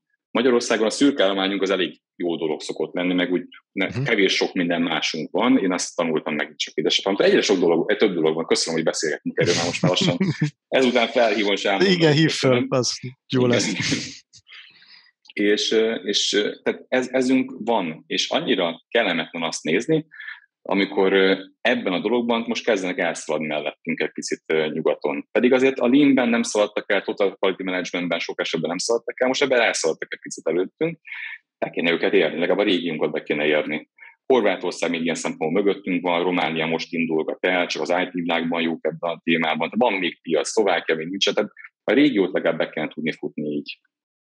Uh-huh. És akkor most kifejezetten a tanácsadókról, vagy ezekről a külső szakemberekről beszélsz, mert ugye egyre több cég lép erre az útra, tehát nagyon sok belépő van, tehát azt mondod, hogy, hogy de jó lenne elérni, hogy, hogy egyik cég sem tartja rosszul az ilyen szakembereit, hát mindig lesznek új belépők, akiknek aztán lehet, hogy ugye mivel nem értik ezt az egész módszertant, vagy nem értik ezt a filozófiát, hívjuk filozófiának, nem is a módszertannak, akkor onnantól kezdve náluk ez könnyebben megbicsaklik, igen, egy jó mm. szakember keresett lesz, lehet, hogy el tud menni, de azért, de azért mindig meg lesz az, hogy a szakembernek kell résen lenni, és a cég pedig, pedig még nem fogja élni, érezni. Na, itt viszont a globalizáció az más, más, más világot jelentett. Hogyha te beszélsz bármilyen nyelvet, ami nem a magyar csak, és mondjuk ebben a témában vagy otthon, akkor azért úgy nagyon, nem olyan nagyon beugrási küszöb arra, hogy akkor megtaláld a megfelelő céget. Az önbizalma az embereknek nem feltétlenül van meg ehhez, meg nem biztos, hogy ismerik, vagy nem, nem éltek, nem tudom, sok tíz évet külföldön ahhoz, hogy ők ezt így nyugodtan tudják kijelenteni.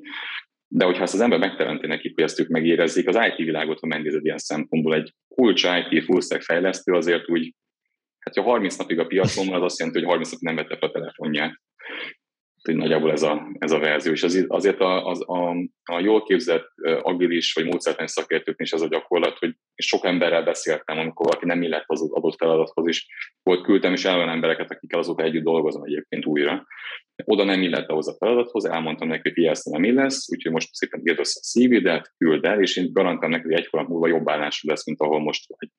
És elmondta, hogy de ez nem lehet, hát ez fantasztikus, és minden jó, és három héttel később mondta, hogy 60%-kal többet keresik, egy jobb cél, és tényleg jobban érzi magát. És mondtam, hogy hát, ez fantasztikus.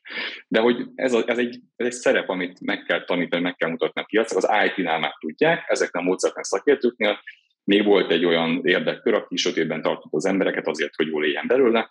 Mi most egyre kevésbé tartjuk sötétben őket, lehet, hogy nem is van sokáig fogunk jól élni ebből a dologból. Érdekes. Tudnál ajánlani valamilyen képzéseket. Mit tanácsolnál egy ilyen embernek, aki ebben mondjuk az akar lenni a piac? Hogy mit tanuljon, hova menjen, mire figyeljen oda? Egy rendes CV kívül. Szerintem egyébként a, a, azt kell tudnod átgondolni, hogy egy ilyen helyzetben vagy, hogy mik azok a problémák, amikkel, amikkel téged, téged bemozgatnak, mert ez, ez egy széles spektrum. Tehát ugyan egyként kezeljük ezt a dolgot most, de van az, amikor csapatdinamikai problémák mozgatnak, van az, amikor vezeti, szervezeti irányítási technikák mozgatnak be, van az, amikor egy, egy projekt, egy program, egy, egy adott terméknek a leszállítása mozgat, azt hív be, hogy akkor kézzelfogható terméket tudjál vinni, digitális a világ, vagy hogyan működik, és ez azért befolyásolja. Alapvetően három dolog valamilyen szempontból valamennyien bibliaként tekinthető nekem. Tehát az egyik, hogy a, én szeretem azt, hogyha az ilyen alapdolgokat, hogy Scrum, Kanban, ezekben a dolgokban az ember autodidakta módon, tehát nyugodtan olvasgasson, nagyon jó tartalmak vannak fönt, akár podcastokban, akár YouTube csatornákon, bárhol, nagyon sok jó tartalom van. Olvasd el, járj utána, tényleg ez a közösség híres arról, hogy mindent elmond magáról és kipublikálja. És nekem a másik lépték pedig az, amit én nem szeretek, hogy ez még kevéssé elterjedve Magyarországon, van a skálázott agilis megoldások, ami arról szól, hogy ha nem 8 vagytok és akartok jól működni ebben a módszertanban, hanem 800-an, vagy 8000-en, akkor ezt picit máshogy kell csinálni.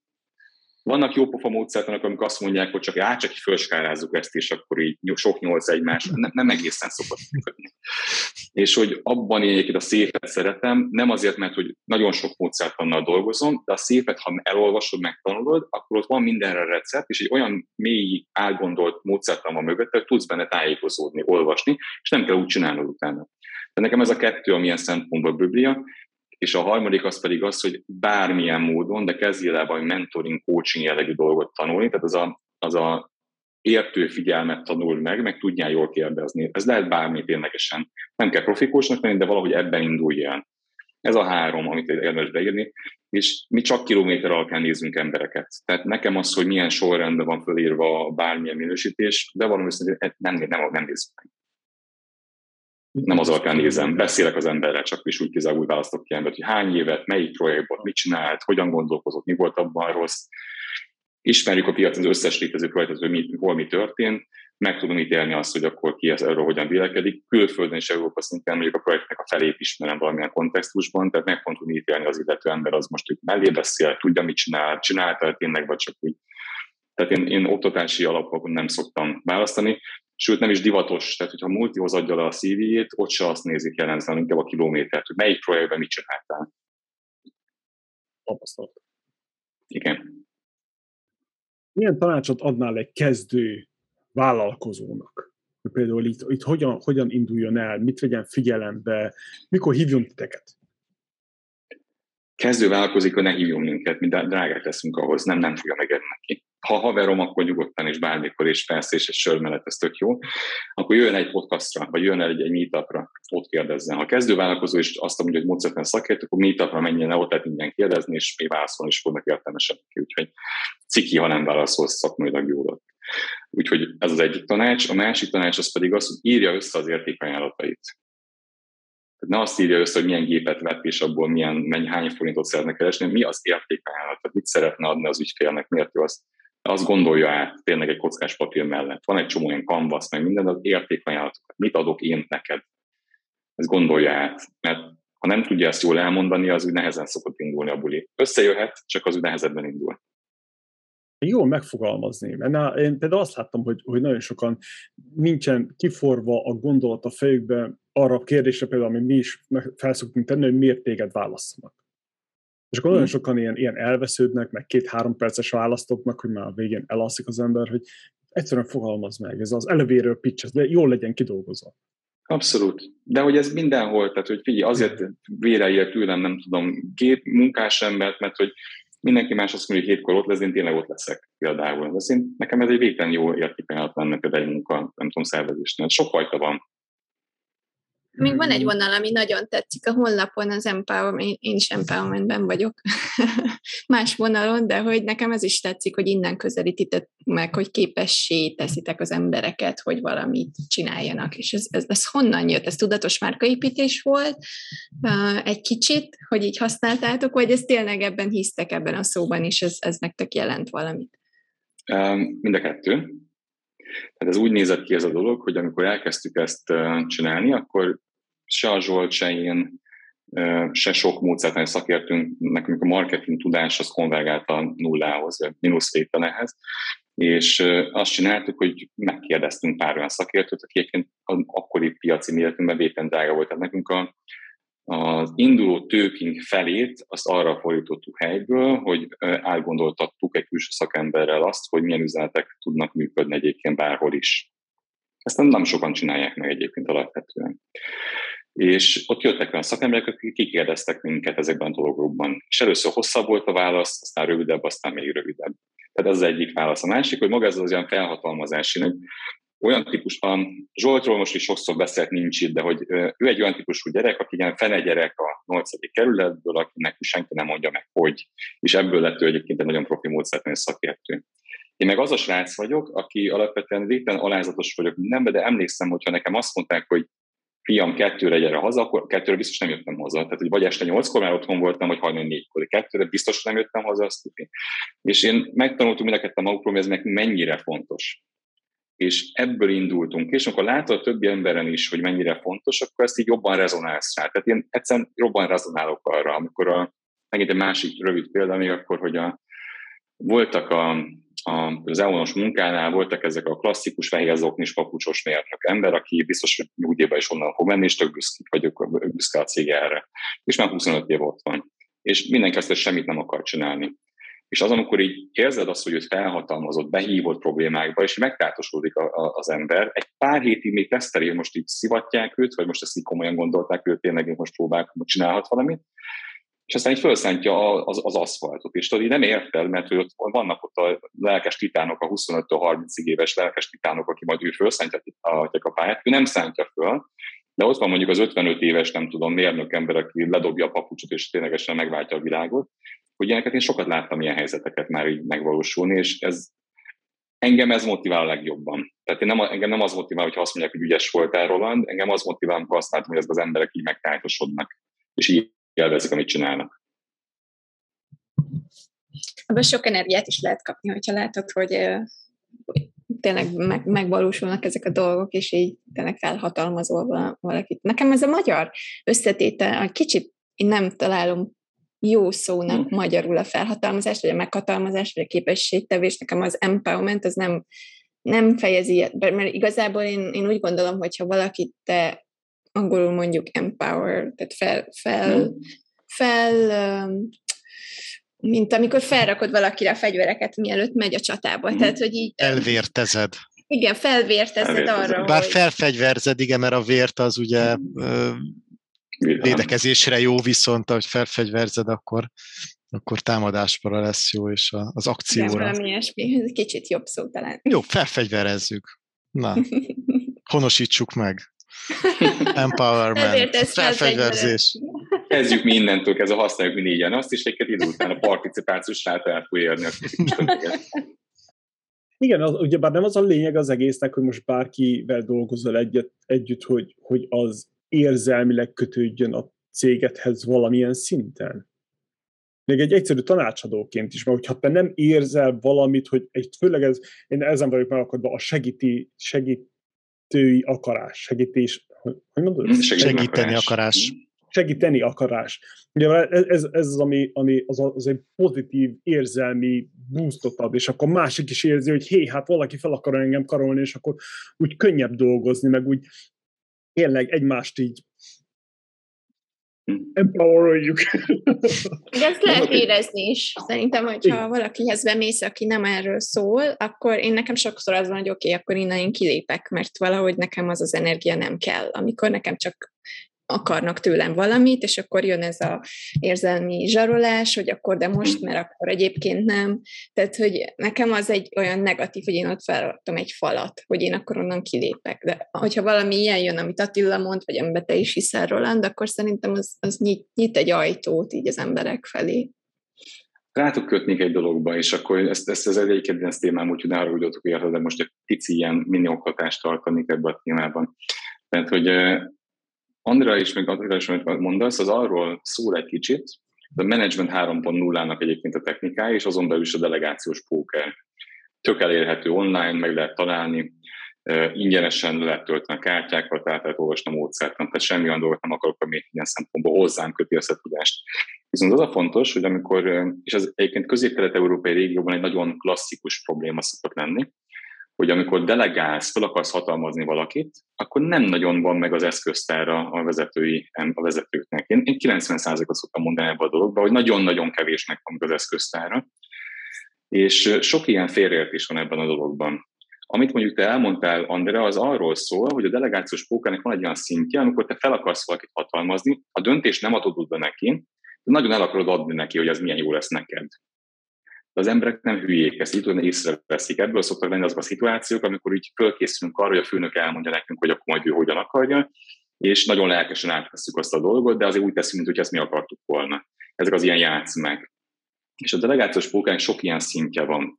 És az hét szintű egyébként a póker, el van, át van hogy mikor mit csinálsz. És ami nehéz ebben a dologban az az, hogy te fel akarsz vértezni, fel akarsz fegyverezni, az volt a szavunk, fel akarsz fegyverezni valakit arra, hogy képes legyen valamire, be kell tudni, ez is egy párbeszéd. Azt kell tudni mondani, hogy én szeretném, hogy erre legyél képes. Nálam van az a jog, az a döntési jog, hogy én erre ezt én odaadjam neked ezt a döntést. Te mire érzed magadat képesnek? Te mit szeretnél? Mire szeretnél képesnek lenni? Kettő között távolságon vagy eltér, akkor ezt valahogy át kell beszélnünk, hogy akkor szeretnénk ebben közelíteni? Fog ez változni? Főnöként többet szeretnék, jobban magam szeretnék dönteni? Vagy főnök, én nem akarok erről, te azért jársz kocsi, hogy te döntsd el, úgyhogy bocsi, én ezt nem, nehogy átpakold az én vállamra. Ezeket át kell beszélni. Tehát a párbeszédekben hiszek az ilyen a, a, a felfelgázési kérdésekben. Meg abban, hogy ténylegesen menedzsment három pontból a delegációs póker, tényleg olvassa az ember, szögetszerű a módszertan, nem nagyon van olyan vezetői coaching, ahol ezt én nem használom, és nem szoktam megtanítani az egyes vezetőket, hogy alkalmazzák. Nem volt még olyan, aki azt mondta, hogy, hogy na, ennek nem volt haszna egy héttel később, akár már a hétköznapi munkájában. Meg fogom nézni, de egyébként nekem a helyzetfüggő vezetés még egy ilyen nagyon kedvenc nagyon hasonló. témám, és, és igen, hasonlóra jó, de megnézem ezt is. Ja, nem mindenki jó, azért mert főnök vagy nem jelenti azt, hogy jó csapat hogy mondod ezt? Csapat vezető Csap- vagy. Csapatépítő. Igen. Hogy bár ennek egy extrovert embernek kell lenni, aki beszél és ízés, odadó is. Ilyen szűkszavú valaki, az, az ennek nem jó. Szóval, hogyha tudod magadról, legalábbis nem, nem tudom most attól függ. Nem mindenkinek, hogy... igen, nem mindenkinek való vezetés az a teljesen egyetértek. Igen, igen, igen. Ha te olyan ember vagy, akkor, akkor inkább keressél valaki mást, és, és háttérből te irányítod a dolgokat, de az, hogy most valakit felfegyverezzen, az, ahhoz kell egy fegyverkovács. Érdekes, hogy nekem a Ludwig Karcsit emelnénk ebben, ebben ki egyébként. Ludwig Karcs egy olyan coach, aki, aki hát 25 évet csinál coachingot, sokszor volt az évcoach a Magyarországon, és egyébként én higgadt és nyugodt embernek ismertem meg a Karcsit, engem is mentorált és kócsolt hosszabb időn keresztül, meg sok olyan embert is, akit én elismerek. És ő mondta azt nekem, hogy Roland, tök kellemetlen hírt kell közölnöm, te nem fogsz már fejlődni ezekben a soft túl sokat. Egy dolgot megtehetsz, megtanulod, hogy hogyan tudod ezeket orvosolni, és eldöntöd, hogy ezeket eltakarod, nem takarod el. Fura kijelentés volt, én alapvetően egyébként inkább introvertált típusú ember vagyok de kiálltam színpadra énekelni, operaházban szeretem énekelni, nagy csapatokat vezettek, több százfős workshopon adok elő. Előtte meg után is nem szarul érzem magamat, azt így higgyétek el, nekem rosszul alszom meg minden. De hogy az ember megtanulja, meg tudja tanulni ezeket a dolgokat, ha úgy dönt, hogy ezeket kompenzálni akarja. És szerintem ezen van a hangsúly, hogy ez is megint csak egy döntés. Mindig a döntéseken, hogy az ember birtokában legyen annak, amit csinál az életében ha te úgy döntesz, hogy te vezető akarsz lenni, akkor nem oké, hogy te szűkszavúan a sarokból akarsz vezetni, és nek könyörödni kell azért, hogy elmond, hogy mi a stratégia. Ha meg nem akarsz vezetőnek, akkor nem kell csinálni ezt. el kell dönteni. Ha neked az a utat, hogy te szeretnél, akkor viszont vállald azt a felelősséget, ami ezzel jár. Megfizetni az árat. Abszolút. Ez egy öngyilkos kérdés lesz. Milyen tanácsot adnál egy vállalkozásnak, hogy elkerülje, hogy titeket felhívjanak? Tök jó hagyják a kérdés. Szerintem két dolgot, két dolgot kell csinálni, amit, ami nagyon fontos. Az egyik az az, hogy nagyon sok információt gyűjtsön. Nem kell pénzért információt, hanem olvasson, hallgasson, tapasztaljon. Most már azért ebben a globális világban ténylegesen, ha valamit megtudnak, megtudod. És meg fog kapni olyan formában is, ami fogyasztható is. Azoktól a szakemberektől, akinek mondjuk ezer eurókat fizetsz, hogyha őt hívod meg, mert ő is ott fog beszélni tájékozó, hogy kérdezzél. Én azt, azt ez az egyik tanácsom szokott lenni, hogy kérdezd meg, hogy másnak mi működött jól. Erre vannak különböző bizniszklubok, de telefonálni is lehet. Én szoktam hinni abba, hogy emberek nem olyan rossz fejek, hogyha tehát engem fölhívnak valaki az utcáról, hogy figyelj, sose beszélgettünk, ez a problémám, beszéljünk már 5 perc, akkor ezt tudom mondani, hogy akkor tényleg 5 percem van erre, és hogy mennyit, mit tudunk ebben átbeszélni, és akkor abból segíteni próbálok, mert Alapvetően az ember nem szereti úgy tölteni az idejét, hogy az ilyen pocsékod. A legtöbb, annak szociopatáid az egy másik klasszifikáció, azt most nem kéne Ez az egyik dolog, amit, amit én, én mondanék. A, a másik az, hogy mérj. Tehát, hogy miért vissza mindig, amit csinálsz. Ha, tehát ez a hipotézis állítás, mérés, hipotézis, mérés, ez, ez, ez az egyik ilyen legnagyobb ilyen fegyvertény, hogy akkor így érted, hogy mi történik körülötted. Ha ezt a kettőt csinálod, hogy hipotézisáltasz, azt mélyesz, észreveszed a bajodban, aztán elmész és kérdezel, vagy olvasol, vagy utánnézel, akkor azért sok ember, sok értelmes embert megmentett már attól, hogy külső tanácsoknak kelljen sok száz, nem tudom, tíz millió, nem tudom hány millió fontot fizetni. Illetve hogyan egy a külső tanácsadó, és megcsinálja hasonlót, hogy hipotézist állít, Abszolút. megnézi, méri, együtt Abszolút. kielemzitek, és utána megint csinálsz valamit. De ugyanott tartunk akkor, hogy ugyanúgy kell mérni azt, amit tanácsadó bejön és elkezd valamit magyarázni, és implementálja esetleg, ugyanúgy kell mérni, milyen hatása van jövőre, két év múlva, három év múlva. No, ez, ez ott Én... az egészben, hogy elkerülhetetlen. Persze. Nem tudsz más, de hát ez ott, hogy mondjam, otthon is szeretem mérni, hogy az, hogy nem tudom, hogy így hogyan vagyunk. Most nem azt mondom, hogy akkor nem tudom, ilyen milliméteren, de azért úgy, hogy rácsekkolok, hogy most jól vagy, jól vagyok a családban. Kiértékelni kiértékelni, igen, hmm. talán ez egy másik, másik jó szó. Ugye hard dolgokat hard módon mérünk, soft dolgokat soft, dolg, soft módon mérünk. Ugye, hogyha másképp nem tudjuk, akkor szubjektíven. Zöld, sárga, piros, hogy érzem magam? Igen. merre tart a világ? Hát én most bevallom őszintén, hogy erre a kérdésre csak azt tudom válaszolni, hogy van egy olyan dolog, amikor én félek, de nem tudnám megmondani az ilyen tutit, nincsen, nincsen, nincsen. Én nagyon most ettől a metaverzumtól rendkívül félek. Van egy olyan érzésem, hogy tudja zsíjelleg az ember, hogy ez valami végtelen nagy dolog lesz, nagyon fog durrani, úgy bele kéne tenni pénzt, foglalkozni vele valahogy, az így jó lesz. És most az egyetlen barátommal beszélem azt, hogy de hogy így, ha tényleg ez a jövő, akkor legalább nem így, hogy ön csak az olajat a tűzre. Tehát egy ilyen nagyon fura ilyen egybeleg van. Most nekem most hirtelen ez jutott eszembe, de más ilyen politikai szituáció, hogy bármit nem hoznék ide be, vagy akár a hétköznapi témákat, amik most így nekünk így nagyon befolyásolják a magyar, magyar helyzetet, az, hogy az ország határon túl éppen milyen, nem tudom, köztársaságok vannak itt elismerve, és mondjuk milyen hatással fog, milyen hatása lesz majd mondjuk annak a népnek az életére. Igen. A meta ez érdekes lesz. Az ijesztő, nekem ijesztő, hogy őszintén csodálatos, miért? meg fantasztikus dolog. Mert belegondoltam abba, hogy amikor a lányom ahelyett, hogy a homokozóban turkálhatnám, vagy nyolc évesen a, nem tudom, a homokot a másik lányom fejére, akkor nehogy véletlenül az telefonomon vagy nyomogasson egy ilyen avatárt, és akkor ott próbál megjelni ugyanezt. Fura érzés. Lehet, hogy én vagyok már ezt túl öreg. Illetve nagyon sok skifiben már ugye vetítettek előre nekünk erről képet, és nem volt olyan szexi. Tehát nagyon sok olyan skifi volt, amire azt mondtuk, hogy skifi, és, és aztán meg valamilyen szinten bejött, és most nem feltétlenül örülünk. De hogy csak jól mondom, mert pont ez jutott nekem is eszembe, amikor erre gondolkozok, mindig ezek a filmek be, hogy ott ülnek egy ilyen hotelbe, elcsont, nem tudom, el, egyszerűsödött lábakkal, nem tudom, kapszulát vesznek be, azt hiszik, hogy csékét tesznek, szóval mindig ez jut eszembe, és hogy én nem ezt szánom a gyermekeimnek. Igen, és még az sem baj, hogyha ez nem valamilyen ö, sötét és ö, 16 vagy 10, 18 karikás film, hanem mondjuk a Vóli, aki, ami mm. ugyanezt megmondja, csak éppen gyerekfilmben. Úgysem, úgysem szexi. Igen, de azért ennek van, ugyebár mi mindennek van előnye, meg hátránya. Most ebben az egész meta, meg VR-os témában az, az, az arra várok már, hogy mikor jön valaki egy olyan szoftverrel, vagy valami megoldás, amikor három dimenzióba fel tudod építeni a cégedet. És akkor jönnek hozzá oda tanácsok, és a tanácsadók, és akkor nem kell az egészet onnan kezdjék, hogy nem most felmérik a helyzetet, hanem ott van, és látod.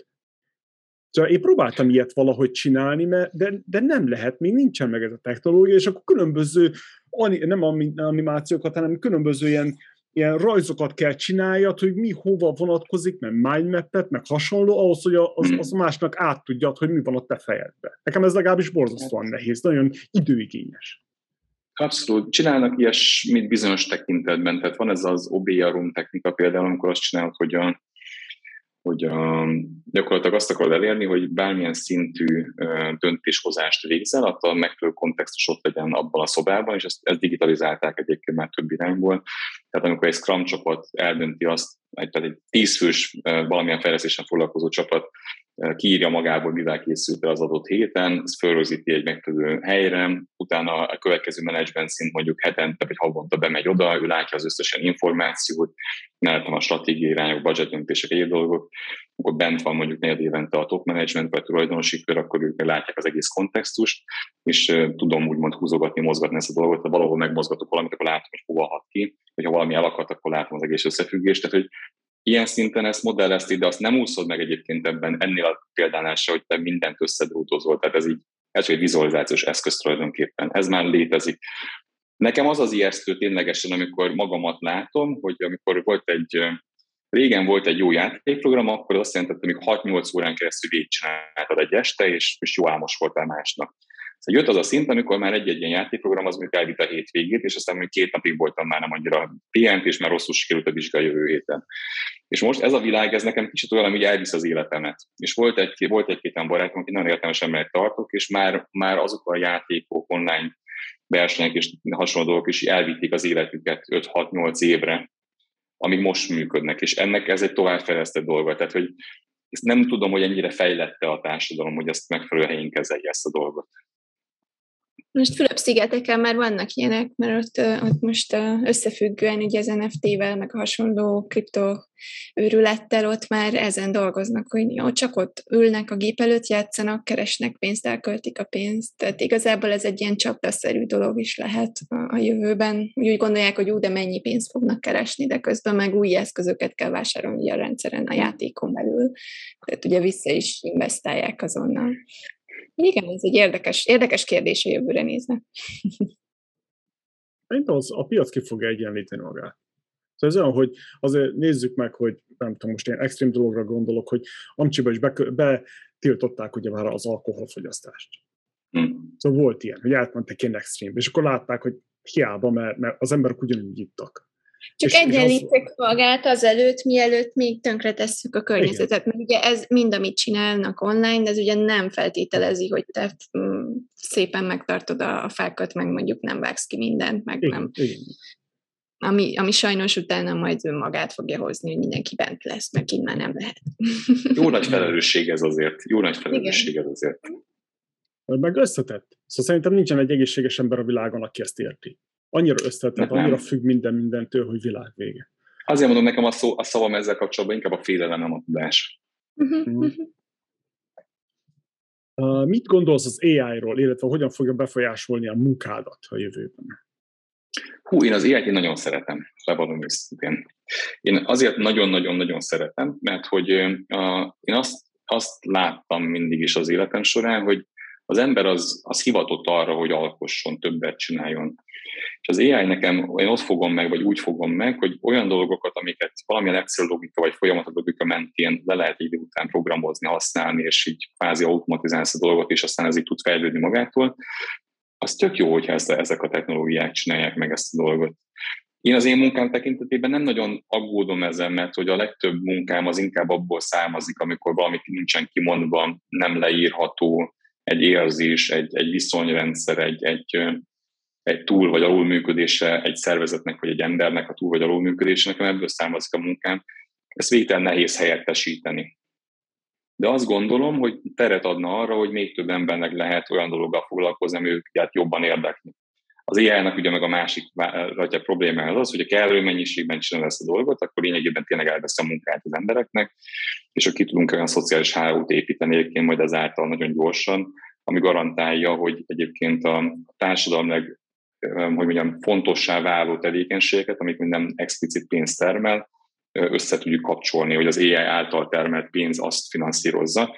Szóval én inkább, itt, inkább nekem ezek a témák mindig azt mondják, hogy a saját személyes problémámat nem látom benne, a szakmai dolgot a cégekre vonatkozóan nagyon értékesnek látom, iparban most jobban látom, mint mondjuk szolgáltatásiparban, hogy közvetlen ebből látom begyűrőzni azokkal az emberekkel, akivel dolgozom, vagy egy autóiparban és hasonlásaiban, ott nagyon látszik ez a dolog, és azt látom, hogy a, ennek a féke az, hogy ezt megfelelően alkalmazunk, az az, hogy nem tudjuk, hogy kell megfelelően alkalmazni. Tehát kicsit ugyanaz az érzésem van, hogy azért nem merünk bele, bele ugrani olyan gyorsan. Én ahol láttam alkalmazni, ott, ott cégeken belül, ott én mindig szerettem, jónak láttam ezt a dolgot, és felszabadító volt az, hogy ténylegesen nem kell teljesen manuális munkákat végezni az emberek, hogy másra is képesek voltak adott helyzetben. Mikor fogod beinjekciózni a technikai iparágba az önzetlen önfeltartást és a felelősségérzetet? Most szerintem az is hiányzik. Ami lehet, hogy megakadályozza, hogy ez hosszú távon jól működjön. Most szólj, ha ezen dolgozol. Igen, igen az alapvetően szeretnék, mint tehát, hogy az egy cél, hogy minél több helyen lehessen ezeket a gondolatokat így bevinni azért ebben van egy, ezt nem mondom, hogy ebben így van elég tájékozottságom, de azért az, az látszik, hogy ahogy meg kell fizetni azt, ahova eljutsz. Tehát, hogy mindig meg kell fizetni azt az árat. És vannak olyan helyek, ahol ezek a döntések születnek, és hogy valahogy az odavezető úton túl sok árat kell fizetni. De az az érzésem, hogy az a túl sok ár megfizetése közben elég jól szelektálódik az a kör, aki egyébként még a, úgy gondolkodik, mint én.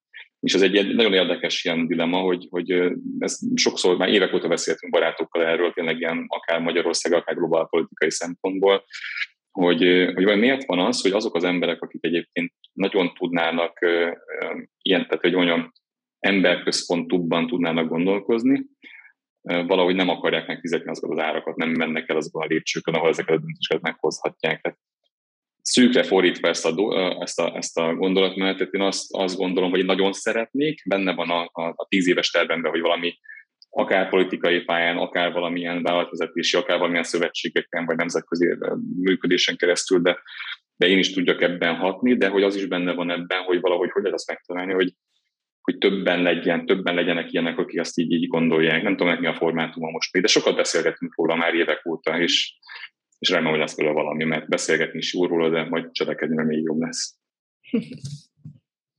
Beszéljünk róla. Mi a terved a jövőre nézve? Hol látod magad, illetve vállalkozásod a következő 5-10-25 évben?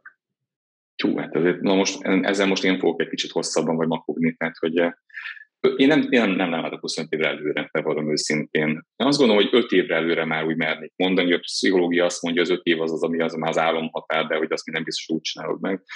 Tehát a, én 5 éves távon azt látom, hogy ez a vállalkozás ez valószínűleg egy be fog valamennyire csontosodni, ez a működés, amit most csinálunk, valószínűleg meg fognak jönni azok a, azok a becsontosodási betegségek, ami, ami, amit pont amiért kezdtük, hogy ne úgy csináljuk és egy ilyen, én egy ilyen küzdelmesnek látom az öt év múlva időszakot, amikor nagyon sokat kell azon dolgozni, meg a döntéseket meghozni, hogy hogyan bontjuk vissza magunkat arra a szintre, ahol ez még jó buli volt. Ezt láttam cégeknél, azt gondolom, hogy ez lesz egy nehéz, nehéz műfaj, de én ezt valahogy így látom.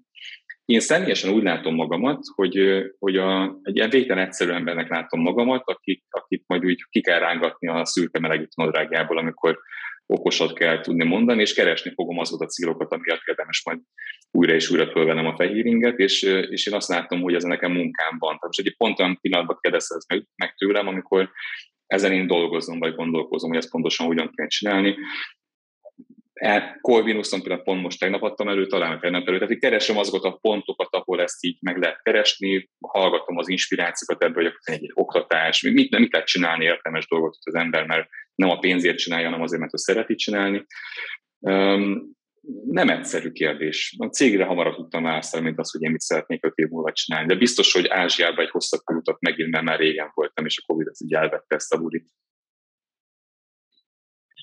Mindenképpen megvendégellek, gyere nyugodtan. Akkor Andinál találkozunk egy nagy bulira. Valami nyaralásra eljöhetnek. Dehogy nem, mindenki. Jövő szeptemberben gyertek. Először én megyek Európába egy kicsit, és utána visszajöttök vele. 2023. szeptemberében? Nem. Most, most. 22 jön. Ja, jövő, ja, jövő szeptember. Oké, okay, akkor az. Okay. Hát a jövő szeptember az 2023. Coming, coming 22. Igen. Tehát ez mindig olyan nehéz, az a jövő, az elkövetkező, igen. Igen. Villámkérdések? Tiéd a pálya. Kedvenc könyved? Kedvenc könyvem Pentagon legenda. Milliószor elolvastam, nem tudom miért. Melyik könyv volt a legnagyobb benyomással rád, mint vállalkozó? Mint vállalkozó az a, a Fragile nevű könyv, amit a legtöbbet forgattam. A Fragile, ez egy ilyen piros elejű könyv, és igazából arról szól, hogy hogyan lehet rosszul csinálni az aktivitást. Melyik biznisz könyv segített a legjobban a vállalkozásod építésében? Ebben én nem vagyok jó, bevallom őszintén. A, én, én eléggé tapasztalat alapján létrejöttem a, a vállalkozás, hogy nem ilyet mondani. Én inkább a, sokat, sokszor beleütöttem sok mindenbe az orromat már az elmúlt tizen sok évben. Kedden podcastet, ha hallgatsz podcastet. Most nagyon szeretem még a Millás reggelit is, és titeket is hallgatni foglak, abban biztos vagyok, és most már egy éve nem hallgatok podcastet, mert mindig a lányom akkor bent van az autóban, és mindig egy ilyen térképen mutatja, hogy merre van az óvoda, de a Covid előtt hallgattam. Most nem tudnék ilyet mondani, mert nem hallgatok az elmúlt pár évben, inkább csak a korrigától inspirálódok. Kedvenc business podcastet akkor nincsen. Mit hallgatsz, olvasol, nézel most? Amit általában szoktam egyébként nézni, az az, hogy különböző híreket nézek meg, azt nekem fontos szokott lenni. Nagyon vegyesen nézem, mert megnézem az összes típusú politikai hírt is, valamit jobban bírok gyomorra, valamit kevésbé, az egyik, ami fontos szokott lenni. A másik az az, hogy azt látom, hogy már több olyan cégnél bent vagyok a normál hírs folyamban, ahol végtelen jól összegyűjtik egyébként a tartalmakat, tehát például a fintech világról az NBH-nak a, a beérkező információkat nézem, amikor arról van szó, hogy ipar 4.0 akkor inkább azt, amit a Bosch meg az autógyárak maguknak cirkulálnak, és ezek így eljutnak, ezeket szoktam olvasgatni egyébként általában, ez ilyen kiválogatott tartalma szoktak lenni. Mi az, ami szakmailag most inspirál legjobban? Én most, ami nekem nagyon egy ilyen kihívásnak érzékelem, az az, hogy eh, hogyan tudjuk azt a problémát megugrani, hogy szerintem elfogytak a szakemberek Magyarországon ahhoz a növekedési ütemhez, amit digitalizációban szeretnénk csinálni, és hogy ez hogyan, hogyan fogja ezt a piac együtt megugrani. És ez bármilyen szintű szakemberre van, akkor nekem ez a legnagyobb kihívás, amin a saját területemen próbálok eh, aktív lenni, de, de ez, ami most így legjobban motivál, hogy hogyan lehet ezt megugrani úgy, hogy ez ne, ne roskadjon ránk. Tehát már, bocs, lefolytom apró pénzre, tehát hogy látom az ügyfeleknél, hogy már nem magyar a fejlesztő, mások esetben egyre több a külföldi fejlesztő nem tud megúszni. Egyre nehezebben tudsz magyarországi agilis szakember találni, nem, nem tud megúszni. Tehát, hogy kinőttük a piacunkat, és valahogy meg kell tudni tanítani a következő réteget, és sok ilyen iskola és suli van, de mint hogyha valahogy ők se tudnák ezt most fölvenni ezt a problémát. A világ másik feléről kérdezem, hogy szerinted miért van ez? Miért, mondod, miért alakult ki ez a, ez a helyzet? Én szerintem mi féltjük a tudásunkat. Tehát mi jobban féltjük a tudásunkat. Valamiért mi mindig pénzre akarjuk, mert pénzre akarjuk váltani a tudásunkat mindig nagyon gyorsan. Az első évben Mercedes a, a, a kicsit benne van még a kultúránkban nekem szerintem. Hogy nem, nem, fektetnek elég ember, nem fektetnek elég energiát az emberek abba, hogy, hogy fejleszék önmagukat? Nem, nem fektetnek azok, akik tudnák fejleszteni többieket abba, hogy, hogy ingyen fejleszték a többieket. Mert nem azt, nem, azt, nem azt hiszük, hogy attól leszünk mi gazdagabbak, vagy nem tudom, vagy jobb módon sikeresebbek, hogyha minél több embert fejlesztünk, hanem azt gondoljuk, hogy azzal, hogy zárjuk a tudásunkat. És ebben a kultúrája, mondjuk Skandináviában tök nem így van például. Uh-huh. Ez a paid forwardra gondolsz, hogy, hogy adjunk hmm. vissza valamit a társadalomnak. Igen, igen, igen. Ebben még nem érzem elég jónak magunkat.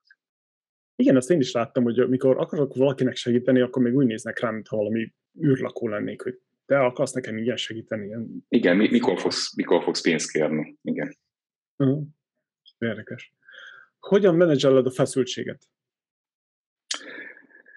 Három eszközöm van rá, abból most kettőt üzemelek. Az egyik az az, hogy sport, tehát hogy mozgás. Régen minden reggel edzettem, és a mindenfélét is, hogy akkor valami legyen. Ezt most kevésbé tudom sajnos csinálni, úgyhogy most jó ez a kis szekundos megoldás, még talán jobban adja ki az alakomat, mint a két. A másik az az, hogy én amikor hazamegyek, akkor megszoktam azt, hogy ha a kislányom a telefonomat meglátja, hogy böngészem, akkor csúnyán néz rám és ő leold, tehát ő engem leválaszta a szakmája, és az engem, az engem old. És gyakorlatilag ami a harmadik szokott lenni, az az, hogy vannak olyan dolgok, amiben ilyen visszafejlődött vagyok, ami nekem így valamiért fontos, valamiért úgy nem tudom, értéket jelent. Volt, amikor nem tudom, a legdrágább órát akartam megkapni, most ez már elmúlt szerencsére. Most mondom, szoktam a motoromon is örödni a garázsba. Tehát olyan dolgok, amitől valamiért a gyerekkorból vagy onnan az ember jön, az egy ilyen pozitív oldást ad nekem, de hogy oldásokat rakok be szisztematikusan az életemben, úgy csinálom. Tehát nem csökkentem a stresszt, növelem az oldási mennyiséget. Mi van a zsebedben? Általában? Most üres egyébként, de általában a telefonom és a, a, a fülesem szokott a zsebemben lenni általában. Rendezett vagy rendetlen iroda? Nekem nagyon rendezett az irodám, tehát ilyen, ilyen ijesztően. Mit jelent számodra a pénz? A pénz nekem egy eszköz, ami ahhoz kell, hogy bizonyos dolgokat könnyebben elérjek. És igazából egy korlát is, mert hogyha túlságosan azt gondolom, hogy az mindenhez szükséges, akkor nem tudok egyébként szabadon mozogni és létezni. Ugye ez a pecás effektus, amit szoktak mondani a példaként. Mit jelent számodra a siker? Ha azt csináltam, amit én szeretek csinálni. Mondjál nekünk valamit, amit még senki vagy kevesen tudnak rólad. Hát az, ez egy jó példa, ezt pont most pénteken csapatomnak is ezt dobtam be, hogy ezt akkor elmondom, hogy én úgy tanultam meg 12 évesen úszni, volt egy lány, aki 15-16 volt, és nagyon-nagyon tetszett, és tudtam, hogy elérhetetlen, de nagyon cikinek éreztem, hogyha nem úró be a vízbe, és akkor beugrottam, de nem tudtam úszni, úgyhogy ki kellett, hogy mentsenek, nem lett semmi nem belőle, még egy puszit csak tartottam, de ennek ellenére így kezdtem az úszási dolgot, mert akkor végül valahogy mégiscsak elevickéltem, azért egy négy-öt nap elég volt arra, hogy úszásban már el tudtam jutni oda, és beszélgetni tudtam vele, úgyhogy én, nekem még egy ilyen dolog volt, ami ez elég kellemetlen is, de hogy tényleg történt. Nem ő mentett ki a vízből? De nem tűntem föl neki, hogy őszinte legyek. Tehát a tanárnő az jött, kevésbé volt vonzó számomra, de hogy a, a, a, a, aki a célpiac volt, nem, nem vette észre ezt a problémát. Ja, csak a nők. Szerinted mennyire fontos a szerencs az üzleti életben? Tudsz mondani egy százalékot? Önmagában szerencse 0 százalék, hogyha felkészülten érkezel a szerencsével találkozva, akkor meg szerintem 100 százalék. Tehát, hogy olyan, hogy valaki csak és tudásból ért el valamit, szerintem nem nagyon van. Én biztos, hogy nem, is, nem így értem el bármit, elértem eddig. De felkészülten kell jönni az ajtóhoz. Ámen. az biztos legyél időbe, és legyél felkészülve. És akkor már, már nagy, nagy, nagy részét magad mellé állítod. Majd a szerencsének a nagy részét. Igen. Valaki más valakivel valami kérdés? Köszönjük szépen! Senki többet, senki többet harmadszor? Köszönjük szépen! Na, én most is jól éreztem magamat, ezt visszacsatolnám, tehát ez egy kifejezetten jó formáció. Én most jól éreztem magamat, és köszönöm nektek, ez tök jó élmény volt. Az Köszönjük, hogy jöttél, mi is jól éreztük magunkat veled. Jöhetsz máskor is. Jól van. Szóljatok bármikor, örömmel, lelkesen, bármilyen témában, és igyekeztem nem okoskodni, olyan pillanatban az nem értek, mondjuk, mint a metaverzum. Majd meglátjuk. Akkor kell róla beszélni. Köszönjük Igen, egy csodaszép estét, meg csodaszép reggelt mindenkinek, Igen. aztán majd akkor tényleg szóljatok, hogyha, ha van olyan téma, ami, ami szívesen, meg hogyha külditek az anyagot, akkor Nazsival biztos megnézzük, hogy akkor minden tök szuper lesz, de, de nem hiszem, hogy olyan dolgot mondtam, amit nem szívesen vállalnék, úgyhogy látok bízom magamat. Hm. A műsor előtt Köszönjük mondjuk, szépen. hogy csúnya szavak elhangozhatnak, úgyhogy semmi gond nem. Addig még Attila többet és nagyobbat mond, igen, addig, addig minden oké. Okay. Minden relatív. Köszönjük szépen. Szia. Szia, köszönjük. Magyar Biznisz, a határtalan vállalkozások közössége. Hallgass minket hetente, oszd meg adásainkat és csatlakozz az online közösségünkhöz. De ami a legfontosabb, hogy iratkozz fel a havi hírlevelünkre a magyarbusiness.org per hírlevél oldalon. Minden eddiginél többen vágynak az anyagi függetlenségre és az álmaik vállalkozására. Ebben a beszélgetős műsorban már befutott vállalkozókkal vitatjuk meg őszintén a lehetőségeket, tapasztalatokat, stratégiákat, ötleteket, megvalósítási módokat, hogy inspiráljunk titeket sikeres vállalkozásatok létrehozására.